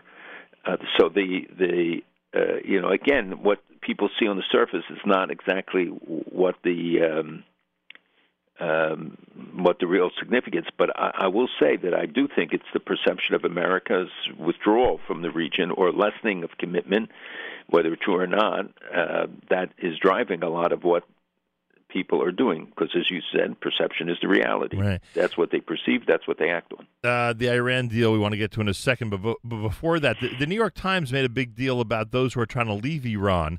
I, I would think that's always been consistent over the last many years. Is it the new regime in Iran that's that's accelerating people's desire to get out of the country? Absolutely, young people want to get out because unemployment amongst young people is over forty percent. Because they they have no hope in the economy. They don't want to live under the restrictive regime. Uh, Raisi uh, is obviously even more extreme, uh, though it's only matters of degree than Rouhani. But Khamenei is Khamenei is still the guy who makes the determinations and and the rules. Um, I think that they're diddling us on on the Vienna talks. They are continuing to to engage in all sorts of uh, uh, hostile activities. You know that you saw that the, one of the generals who said that we have established six armies, and they include in that the Syrian army, Hamas, Hezbollah, uh, Islamic Jihad, uh, the Iraqi Popular Mobilization Forces, and the six of the Houthis in, in Yemen, and you know showing that they have this young, this dynamic position, and the young people in Iran see that COVID is killing uh, many more people than they admit. That the educational opportunities are nil, that the restrictions on them uh, grow all the time, and so they and they have no hope of of a of a change. What really is important right now, by the way, in regard to Iran, that American media has not picked up at all, is that there's a massive buildup of Iranian troops along the Azer- Azerbaijan border. As you know, 30 million Azeris live in Iran, but more than live in in Azerbaijan. And Azerbaijan has linked with Turkey in the war in Armenia. Iran, uh, strangely, is backed uh, Armenia against their Muslim brothers, Armenia being a Christian country, and the that situation is very tense. Uh, Erdogan visited the area some time ago, the, near the border, and he, made, he read a poem which was considered uh, irredentist. You know that he that called for uh, uniting the Azeri populations or some tribute to them. Well, I was just going to ask you, what's the Turkish and Russian response to this buildup along the Azerbaijan border? So Russia wants this is in charge of the peace in in Armenia, position themselves brilliantly in that regard. Um, Turkey never entered. I mean, Iran massed troops on the border, but never entered, in part because Turkey and Israel was involved. Now the Iranians are saying that they don't want the Zionists on their northern border. Uh, the uh, meaning the Israeli presence, and Israel has very close relationships with Azerbaijan, very complicated and military, economic, and other ties, which are very open. Um, so while they see the you know continuing to see some explosions during the week, which don't even get much attention anymore at an IRGC uh, research center in one of the airports, and uh, and and in Syria at some of their um, supply depots. I don't even know if Israeli news sources had that. Uh, you know, I'm not, I, I can't. That's true. I, I'm telling you, I don't but think an the- Israeli news but yeah, so this is you know you have so many conflicting things. Saudi Arabia and Iran sitting and talking. It's not what it appears to be. I think And the same thing here, where nobody pays attention to what potentially could become a very explosive situation and ignite the region where you would pit Turkey against Iran, Turkey with Azerbaijan against Iran. Iran maybe bring trying to bring in other forces. Iran is trying to um, reconcile, you know, work with the Russians and the Chinese, especially the Chinese. They're selling oil to the to them. Uh, U.S. has asked oil uh, uh, China not to buy it, and yet they, we know that they're continuing to do so. With the price going up, that's what enables Iran right now to continue some of its um, its activities. And same time, Turkey is reaching out to Iran to Russia. Um, you know, it's it's all self-serving, and and the the animosities between them are very deep. The Iranians hate the Russians. They occupied the country in World War II and didn't leave. The the um, obviously Turkey and Russia have a long history of of animosity. Uh, Erdogan is very strategic in in the way he does things and reaches out. So we have a lot of things in flux. I mean, I can't even begin to go through all of the issues that we, we see right now. You know, Lapid could visit Bahrain, meet the king, open an embassy, put up a mezuzah with the them, uh, and the um, that many of them are visiting Israel. Uh, same time coming the first commercial flight from Bahrain landed in Israel. Morocco started the regular flights, and yet at the same time we see these very disturbing developments moving in the opposite direction. Wow, unbelievable! And and and again, uh, it looks to me that the Iran deal, or at least the uh, speculation about what direction it's going in, is getting a little bit more attention in the American media. Uh, prompted comments from the Secretary of State, who sort of sounds like he's starting to give Iran some type of deadline, and they're of course demanding uh, less sanctions. Was it the UN get together uh, over the last couple of weeks that brought this more to the forefront, or things are just developing in terms of a possibility of an Iran-U.S. agreement? Yeah, not much happened at the UN thing. We had many meetings with heads of state, with uh, foreign ministers from Russia, from Saudi Arabia, from many of the Arab countries, and others. Um, uh, maybe we'll perhaps talk about it in the future.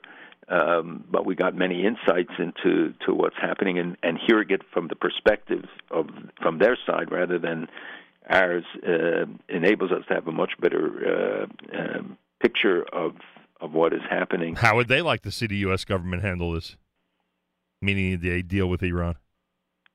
So um, many would like to see us be tough with Iran.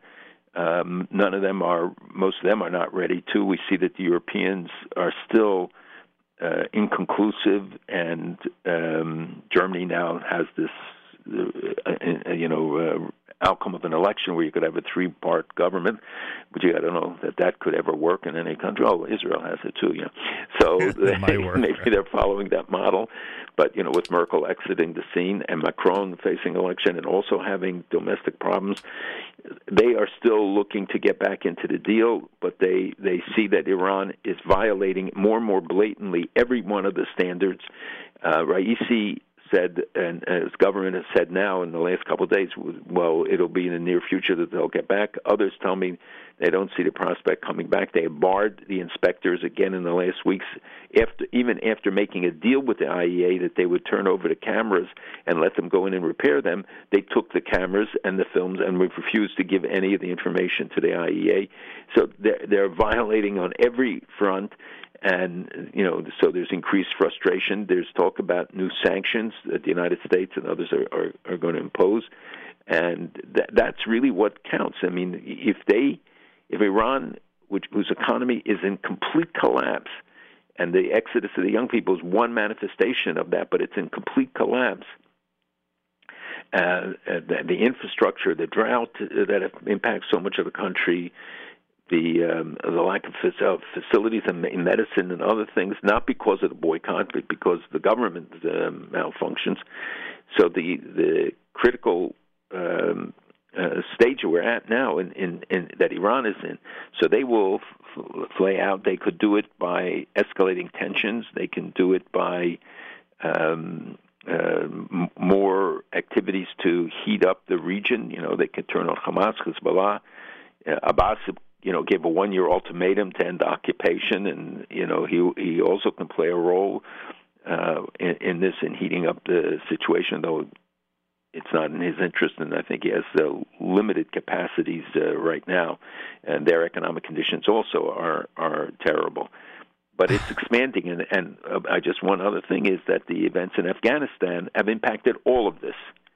It's lowered the confidence. It's raised a lot of questions about what Afghanistan's role, whether Al Qaeda, ISIS coming back. Yeah. For these governments are on the front line, all of them. Yep. As uh, most predicted would happen. Uh, how did he do, the uh, Prime Minister of Israel? How did he do at the UN? I think he did fine. He, you know, people keep saying, "Oh, he's not Bibi." Didn't do He didn't want to be Bibi. He wanted to be Bennett. He wanted to to communicate a message. And I will tell you that many of the leaders that we met talked about that the um, atmosphere is more calm or whatever, uh, because Bibi was a real force. And remember, for 12 years, I mean, he was the prime minister, and he, uh, um, you know, set the tone and and the pattern and you have to look at the amazing accomplishments. And now the Bennett government, which many people didn't think would last this long, has and seems to be, you know, functioning. He talked about it when we had there was a meeting on Monday with him, and you know he said that these are parties that he never thought he would be working with, but it, it is working, and they, you know, they focus on the common interests. You have to be strategic about it. He said, and the um, looking about how you build unity and and uh, you know he each prime minister is different. Each one brings their own style, Yeah. and I, th- I think he's Bibi, got limitations by virtue of the kind of coalition he has. I think Bibi had an advantage at the UN that uh, the American media at that point uh, was ready to help him with the panic about Iran. Now I think they just ignore it. Like I mean, you could you could speak to you blue in the face about it. Now they they couldn't care less. Yeah, but he would do dramatic things like the the drawings and the true. bomb that ready to That's explode, and Right. you know that. But that's not Bennett's style, and we shouldn't expect it. You know, people always compare, and I tell them it's it's each different. Each one will come Right. and and they make a judgment about what is the agenda. He wanted to speak, I think, mostly to the people of Israel. He came, you know, after most of the foreign leaders left. He did meet the Bahraini and the UAE uh, foreign ministers or um, minister of state in the UAE case, and um, and he spoke to to Jewish groups, but he did very little else because of uh, COVID and, and limitations. And Yontif. Uh, your reaction, uh, uh, Malcolm, and I know we have very little time, but Vice President Harris, according to the headline, validates a student who accused Israel of genocide. Your reaction? Well, I think what she did was, uh, you know, most of the diplomatic language would be unfortunate. And I think it was, uh, you know, the, the student. Uh, she. It turns out she had just given a lecture about people speaking up or whatever, and the student then said, uh, talked about genocide in connection with Israel, that Israel engaging in genocide, etc.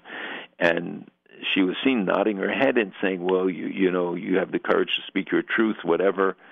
But she wasn't speaking a truth; she was speaking a lie, and and I think that um, the administration recognizes that this was uh, unfortunate. I'm sure we'll, we'll, I anticipate we'll get some sort of clarification further. I know that there have been phone calls made by people from her office to clarify what what she said and that she stands 100% behind Israel, that she knows that that was a lie, and that that's never been her position.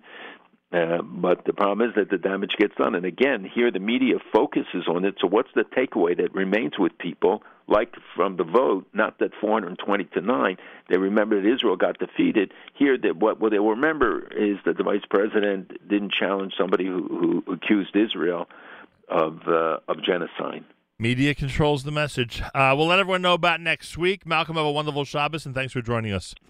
Shabbos. Malcolm Hoenlein is Executive Vice Chairman of the Conference of Presidents of Major American Jewish Organizations with us Fridays, 7.40 a.m. Eastern Time here at JM in the AM with the weekly update. Friday morning, Erev Shabbos, as we get set for Parshas Bereishis, candlelighting at 617 in New York, 617 in New York. Rosh Chodesh Mar Cheshvan is Wednesday and Thursday. We'll bench Rosh Chodesh tomorrow. Rosh Chodesh Mar Cheshvan Wednesday and Thursday. This time each and every Friday, every Erev Shabbos. With great pleasure, we present Rabbi Benjamin Yudin, spiritual leader emeritus, Congregation Shomrei Torah in Fair Lawn, New Jersey, to address the entire listening audience concerning the Torah portion of the week. Good morning, Rabbi Yudin. Good morning, Nachum. Good Erev Shabbos, everybody. Wow. Here we go. This Shabbos, Shabbos Bereishis, we have the privilege and distinction of starting the Torah anew, afresh, in a more excited way than in the past. The first thing we have to realize is Bereishis bara Elokim, that this world has a creator. And not only that, but that there is perfect harmony between Torah and the natural world. We see this, number one, in the very translation of the words. Bereishis in the beginning, bara Elokim.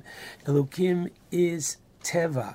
Elokim is a natural world, and as the Zohar teaches, that istakel be'oraisa, God looked into the Torah, which was written by a Kodesh Baruch Hu, 972 generations prior to creation. Istakel be'oraisa, God looked into the Torah, ubara alma, and he created a world. He created a world that the land of Israel should be that place that, unlike all other lands in the world, HaKadosh Baruch Hu could say to the Jewish people, work it consecutively for six years. And you would think that in that sixth year, it would fetch out the bare minimum. No, just in that sixth year, you're going to get enough to sustain you for that year, for the Shemitah year when you're not going to plant, and the year afterwards. Where is this coming from? It's built into the system itself. Bereishis bara Elokim.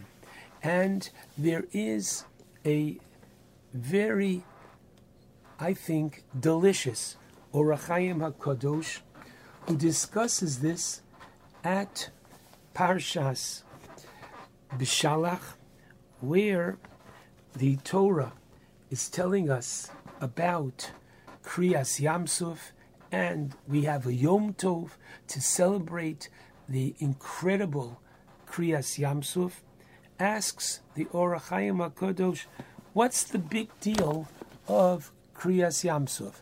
After all, the Gemara in Chulin, Daf Zayin Amad Aleph, teaches that the holy Tana, Rabbi Pinchas ben Yair, was on his way to do the mitzvah of Pidyon Shvuyim, to redeem captives.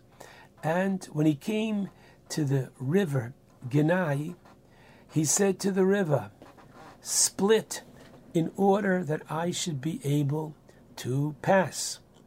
The river said to him, Excuse me, you're going to do Ratzon Konecha. You're going to do a mitzvah, which is the will of your maker. But Ani, I too, said the river, Holech Lasos Ritzon Koni. I'm going also to do the rule of my creator, namely that the river should flow. And therefore, wait a minute. You, continued the river, safek, you don't know for sure if you will succeed in redeeming the captives. But ani, but I, vaday ose, I for sure am succeeding in continuing that which I was created to do, to honor God by flowing. So said the holy Tana, Rabbi Pinchas ben Yair, if you split, fine. And if not, I will draw you up. And so it split. Rabbi Pinchas ben Yair had another Jew who was accompanying him, who was carrying wheat for the purpose of baking matzahs. Said Pinchas, split for this Jew also. He too is involved in a mitzvah. And the river split. And there was a third individual, an Arab merchant, who was walking with him. And Pinchas said to the river one more time, split for him. Why?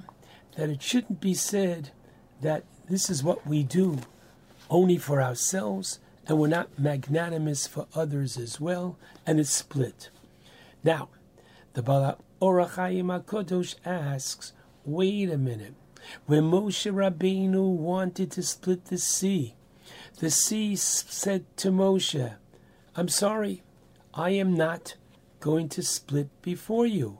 I was created on the third day, and you were not created until the sixth day. What happens?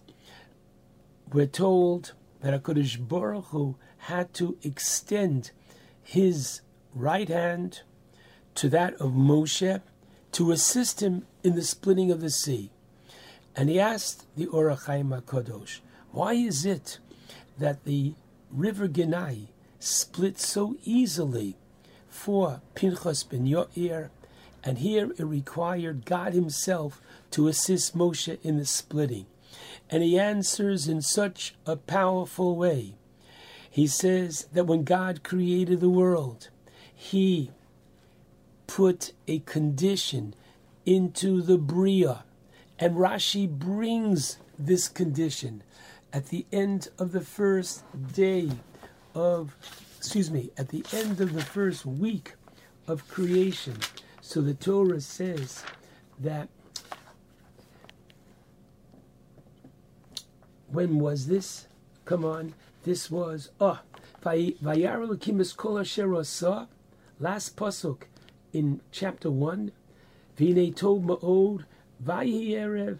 Vayi voker yom hashishi. The sixth day doesn't say six, and Rashi says, Hosif hey. Bashishi bigmar masabarashis lomar shehisna imoem that HaKadosh Baruch Hu made a condition. Amanas sheyakablu aleim Yisrael chamisha chumshei Torah that nature is going to survive only if Am Yisrael accepts the Torah. And the Hashishi refers to the sixth day of Sivan. And now continues the Ohr HaChaim HaKadosh, that HaKadosh Baruch Hu put a Tanai, a condition with the Bria, that it should be kofuf, it should be subservient to Torah and to Amoleha, those that are workers of Torah, those that are steeped in Torah, those who are observant of Torah. Lasos to do kol asher yigzeru aleha. And therefore, here we go. That Pinchas ben Yair, when did he live? He lived after Kabbalah Satorah. Ah, once we had the schus of the Torah, therefore the river split for him. But the greatness, my friends, of Kriyas Yam Suf is that Hashem performed this before Klal Yisrael accepted the Torah at Sinai. Before this, ah, that already is something that HaKadosh Baruch Hu had to do and be there literally at Moshe's right hand. We find so much in the very chapter of creation which gives us so much guidance as to how to live our lives. On the Pasuk at the end of the first paragraph of creation, at the end of the first day, Vayhi Erev, Vayhi Voker, and it was, and it was, Yom Echad. The Medrash says, in the name of Rab Abuhu, Melamed, This comes to teach us, and it was, and it was. Shehoya Hakadosh Baruch Hu Borei Olamos Umachrivan. Hakadosh Baruch Hu, prior to creating this world, created other worlds and destroyed them. Ad Shabara es Elu, until he created this one that we are familiar with, and he said, Dain Hanyanli. This I like. Now the question is, why? Lahavdil Elif Havdalos, when it came to Thomas Edison, I'm not sure exactly, but they say approximately 850 times. Trial and error, trial and error, until he got that light bulb to work. Or HaKadosh Baruch Hu doesn't need more than one time. He could create that perfect world the very first time. Why might he have created other worlds and destroyed them? And Rav Soloveitchik, Zechat Tzadik Levracha, said beautifully to teach us a very powerful lesson, namely that there are times in a person's life that lo aleinu, he loses either a close relative or a business that he had sunk years and effort and resources into, and one day it's completely gone. And then what? And then the person is potentially broken. And then what? And then he cannot continue. Chas v'shalom. Built into nature is Vayi Erev, Vayi Voker, that as HaKadosh Baruch Hu created worlds and destroyed them, and then recreates, so too, each and every year, we have that power, we have that koach of his chadshus to recreate. Listen to this delicious medrash. The medrash is found on the pasuk in Tilim, Perek, Kuf Beis 102, and it happens to be the end of pasuk 19. Says David Hamelech, Va'am Nivra Yahalil Ka. What does that mean? Va'am Nivra, so that the newborn people will praise Hashem. What does that mean? Newborn people will praise Hashem. Are we talking about the babies? No. So the Medrash says, and I quote, that there's a machluk, as Rabbi Yehuda says, it refers to the Doro Shel Mordechai, that they were Nivra Kibriya Chadasha. They were given a second chance on life. But the Chachamim say no. Elu Adoros, it refers to the many generations in Jewish history. Shehem Kemesim, where the people are literally, they're actually living, but they're like dead. B'maseim, in their accomplishments. Ubaim This is the Yalkut Shimoni. And they dive into Hashem on Rosh Hashanah Yom Kippur. V'ata, and you Hashem, borei osam, you create them, brio chadosha, literally a new person. Umalem lasos, and what should they do? Litol ulavehen, take your lulav, and ulahalil oso, and praise HaKadosh Baruch Hu. A new start, a new beginning. Have, what is this? The Am Nivra Yahalil Ka, a nation that is just born. Yahalil Ka should praise Hashem. My friends, we are that nation that is just born. We are the ones who pray to Hashem on Rosh Hashanah Yom Kippur. We are the ones that were given that second chance, that new lease on life. And now we have a new beginning. And so the opportunity to look upon mitzvos with a sense of freshness. Why do you wash Negelvasser in the morning? So take a look at the beginning of chapter 4 in the Shulchan Aruch, and he gives us two reasons. The Rosh says because during the course of the night, our hands might have touched parts of our body which would be improper for us to daven until we washed. And then comes the Rashba and says, Why do you wa- wash your hands Negelvasser every morning?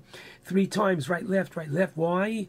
Lefisha b'shachar. In the morning, after the Shena, onunasim kebriya chadosha. We are like new souls, new individuals. Tchsiv, chadoshim labkorim rabu emunosecha.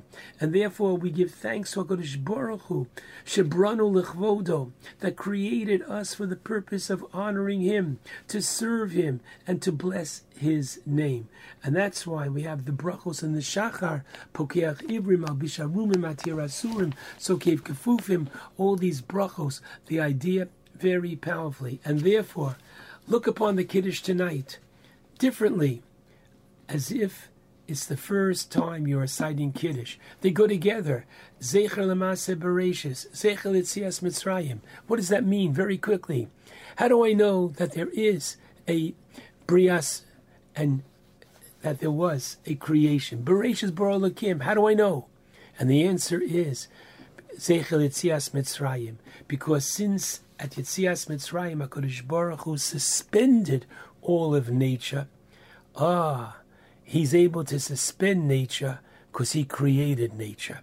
And therefore, the excitement of new Kiddush, the excitement of going into a new Shabbos, of greater appreciation. And I pray that this is what we are bringing to the new year. And I just wish to conclude by saying, as we began, that there's perfect sync between Torah and nature. We lost, unfortunately, this Shmini Atzeres, Harav Moshe David Tendler, Sechet Tzadik Levracha, who was not only a Rosh Yeshiva, but had his doctorate in um, biology and not only taught Torah, but taught biology with an infusion of Torah, of teaching young Talmidei Chachamim that Torah and nature and science are all one. To see the greatness of Hakadosh Baruch Hu, he was such a powerful asset to the Jewish community in so many ways. He will be sorely missed, but his incredible legacy lives on.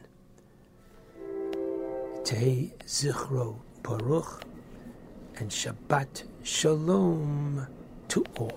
JM in the AM on a Friday morning Erev Shabbos, and I thank Rabbi Yudin, who of course prepared his remarks yesterday for um, a remembering Rabbi Tendler, as we have been doing here as well. And then this morning, of course, we are um, uh, speaking of uh, Rabbi Dr. Uh, David Eliach, uh, who uh, passed away yesterday at the age of 98. I, I read in one place 98, one place 99.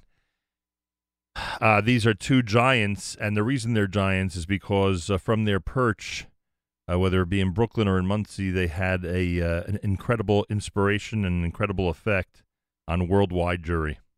Uh, those of you not familiar with the lives of Rabbi Tendler, Dr. Eliach, become more and more familiar with them. Um, we are uh, we are blessed that the leaders like this take leadership roles and take them seriously and help raise generations and generations of great Jewish families. And I, I, I say worldwide, but certainly in this area, no doubt. Friday morning broadcast on this era of Shabbos Parshas Bereishis, candlelighting in New York, 617. We'll bench Rosh Chodesh tomorrow. Rosh Chodesh Mar Cheshvan will be Wednesday and Thursday. Wednesday and Thursday, Rosh Chodesh Mar Cheshvan. Uh, Rabbi Avram Biderman is with us live via telephone. He has had the uh, privilege, I think he'll call it a privilege, uh, to bring to the forefront, through his translation, uh, the works of Rav Moshe Feinstein on Chumash.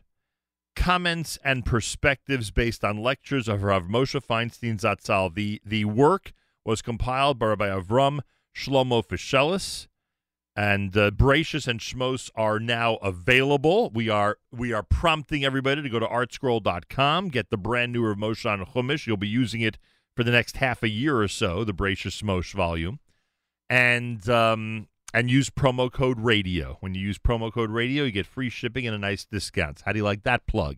Use promo code radio at artscroll.com. It's one of life's amazing rules.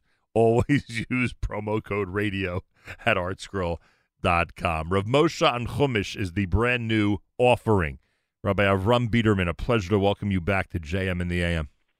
The honor is mine. Great to speak to you, Nachum, as always. I appreciate that. Uh, how does this develop? Uh, I mean, many times we've seen books come out not only from ArtScroll but you know all over uh, everywhere, um, based on notes, based on audio tapes, based on lectures.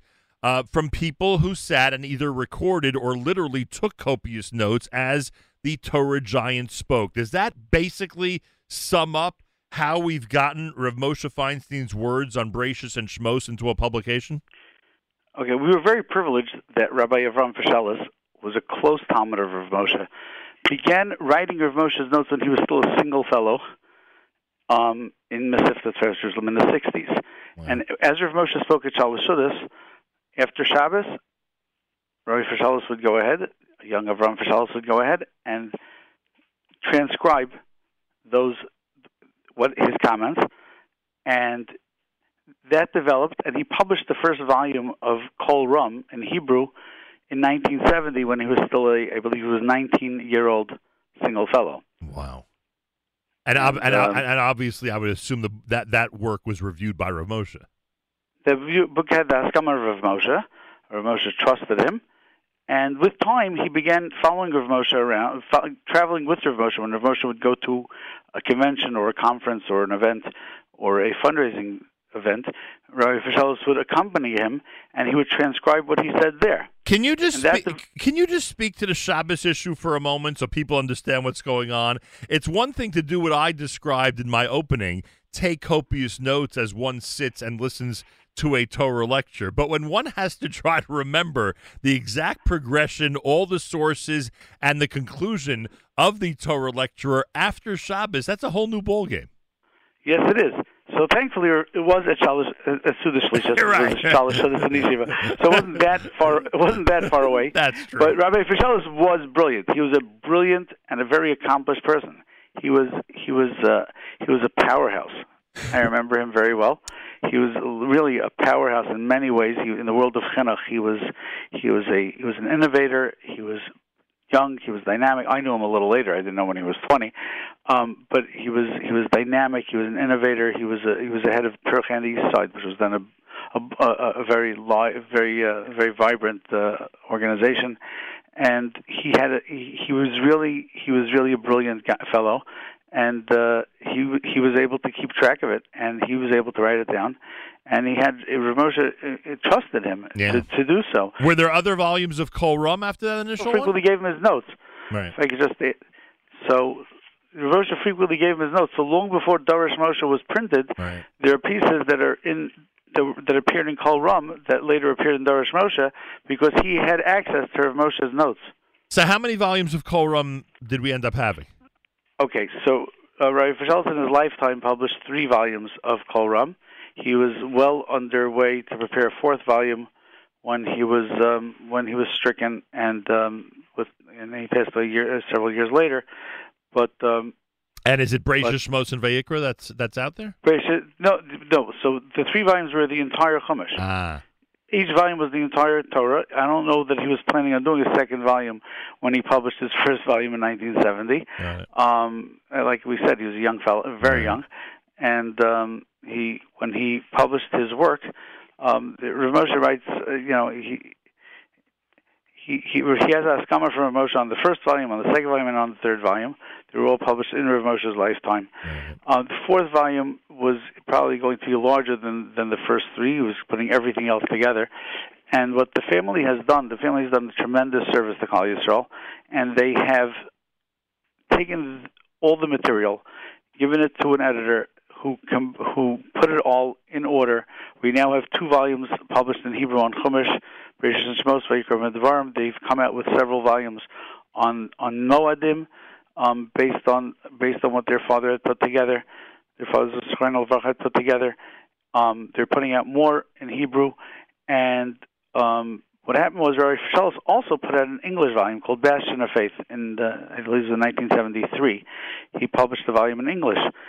Um, what happened here was that uh, somebody saw it and wanted more of it, suggested that we do more of it, and the family graciously allowed us to take this new comprehensive, complete work and adapt that into English. And that's been a a, a, a tremendous zchus for us, for me personally, and for I believe for all of us, um, to be involved in this. So is What's, what, So sorry. are Yeah. the are these the first of Rav Moshe's Chumash commentaries to be published in English? No, so no. We have Darash Moshe, which are Right. taken from Rav Moshe's notes, but those are literal. Those are really translations of his notes. What we did here was when Rav Moshe spoke,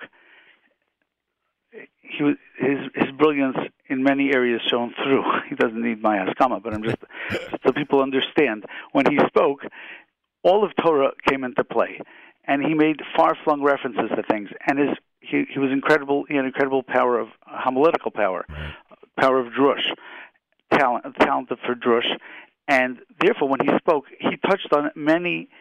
It was like an octopus. Very often, it touched on the tentacles reached all over the place. That'll be very difficult, and, and that all appears in Kol Ram. What we did here is that we simplified it, and we took the, the thought that applies to the pasuk really, and kept that intact. We distilled the drasha and kept the thought on the pasuk so that somebody could easily share it at a Shabbos table and bring out the lesson that Rav Moshe was bringing out without without citing the many sources and the many other issues that that he touched on in the drasha. Uh, did Rav David Feinstein see this before it came out? No, he did not. He It- passed away. Um, he unfortunately he passed away while we were working on it. Um, I mean, perhaps even before we were talking about it. Uh, before we working on it, uh, I did speak to Ruvain about it, uh, you know, quite a bit. Interesting. Uh, there's a there's a um, a, a whole host of uh, of divrei Torah on on many different psukim for each parsha. This is not one of those deals where you have a parsha and you have one thought or one lecture uh, that's. There's there are many many things that people will be able to gain uh, and and and uh, learn from. Uh, from the Sefer, it's called Ramoshan Chumash. I'm going to give one example because it is the Erev Shabbos Bereishis, right, Biderman? Now is the That is time. correct. Now is the This is the time. time for- to get on board. Now's the time for new beginnings, and and for those who need to uh, wait because they haven't gotten it yet and they're going to start at Noach, they can do that also. But I'll supplement it by giving them a thought on Parshas Bereishis. Vayikra Elokim l'rakia shamayim. This is what's written on page forty of Rav Moshe on Chumash. Hashem called to the firmament heaven. This is how God refers to the sky above as Shemayim. As Rashi explains, the word for heaven, Shemayim, is a contradiction. It tells us about the heavens' properties. Samayim, it carries water, and Shamayim, there's water there. Eshumayim, it is made of fire and water. Why was it important for Hashem to create the heaven from fire and water, two contradictory elements? We also learned that Hashem originally made two opposite properties, light and darkness, function together in a jumble. Why did he do that? Only to then separate them to designate light for day and darkness for night. The Torah is teaching us a lesson, everybody. Every character trait can be used properly or improperly, and they must sometimes be used in contradictory ways. For example, a person who properly does not assign great importance to money and is therefore exceedingly charitable might wrongly apply that same value system to treat other people's money and property with abandon, rendering him a thief. Similarly, a person should be humble and unassuming, but he may not treat others as if they were unimportant.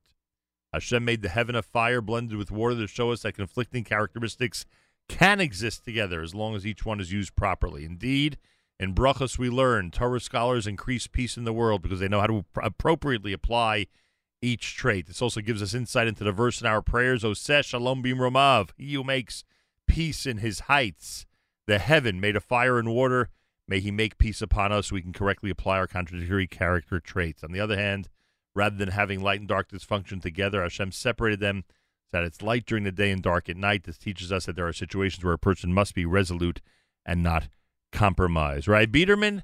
Uh, I will tell you that um, that just from the simpleness of day and night, or of light and darkness, one can come up with brilliant Torah commentary. Yes, takes brilliant people to do that, and Rav Moshe certainly was. no question about that.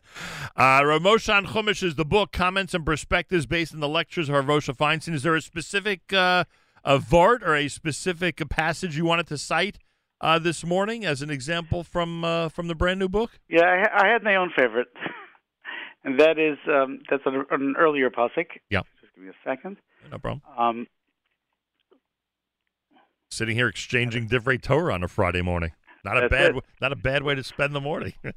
That's right. And we're giving people the uh, and we're giving people the opportunity to, to, to say this over at their table and share it with their families. If their whole family is not listening, of course. the pasuk tells us, "Haaretz hayasat sohu vavohu. The earth was astonish when the earth was astonishingly empty. Rashi explains that the word sohu is related to tohe, astonishment, because a person would be astonished and amazed by the emptiness that was there.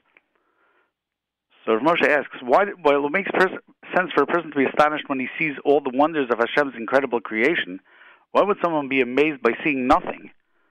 Considering that nothing had yet been created, no one was there to be astonished. Why did the Torah even allude to this description?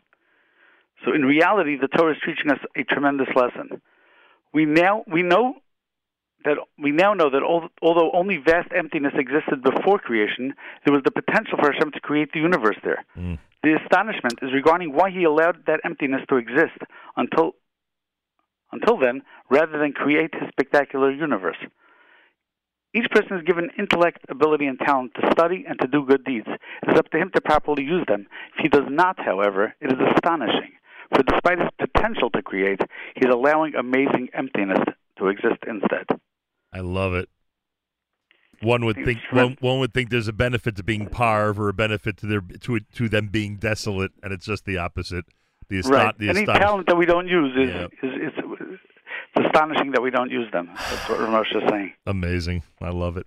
Uh, those of you out there, if you're in front of your computer or your phone, go to artscroll.com. Ramoshan Chumash is the name of the brand new one.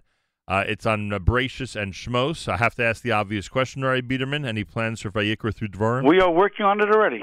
Underway. and hopefully by the time we get to Vayikra, huh?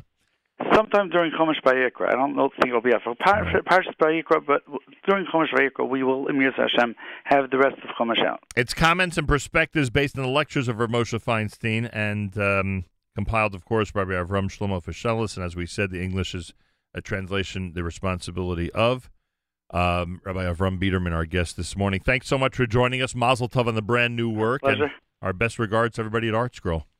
Will do. Have a great Shabbos now. Rabbi Avram Biderman, Shabbat Shalom. Rabbi Avram Biderman, everybody. Uh, artscroll.com. Go to artscroll.com. Ramoshan Chumash. Discount plus free shipping if you use promo code radio. We can't make it any more enticing, folks. Discount and free shipping if you use promo code radio. You know the rule at artscroll.com. The rule is always use promo code radio.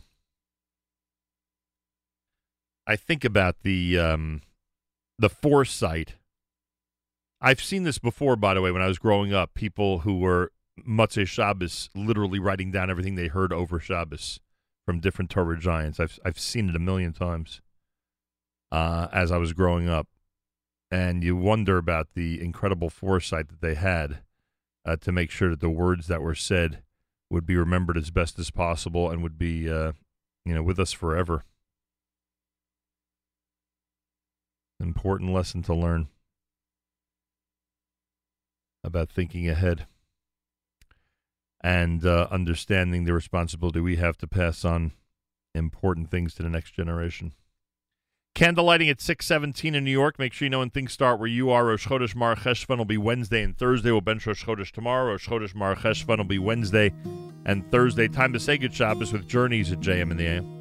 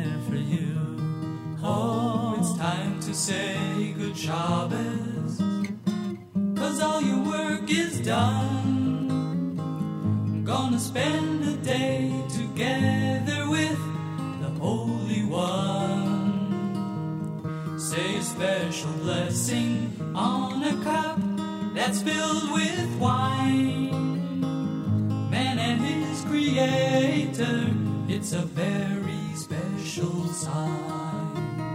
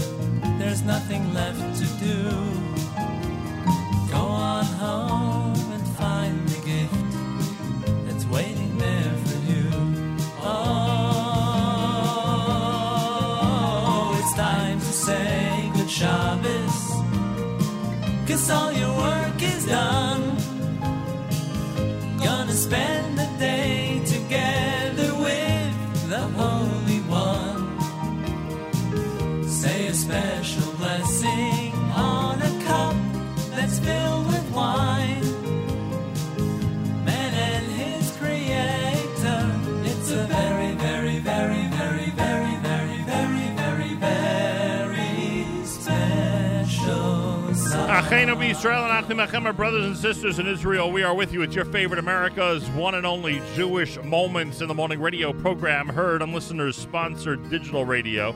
Around the world, the web at NachumSegal.com, the Nachum Segal Network, and of course, in the beloved NSN app.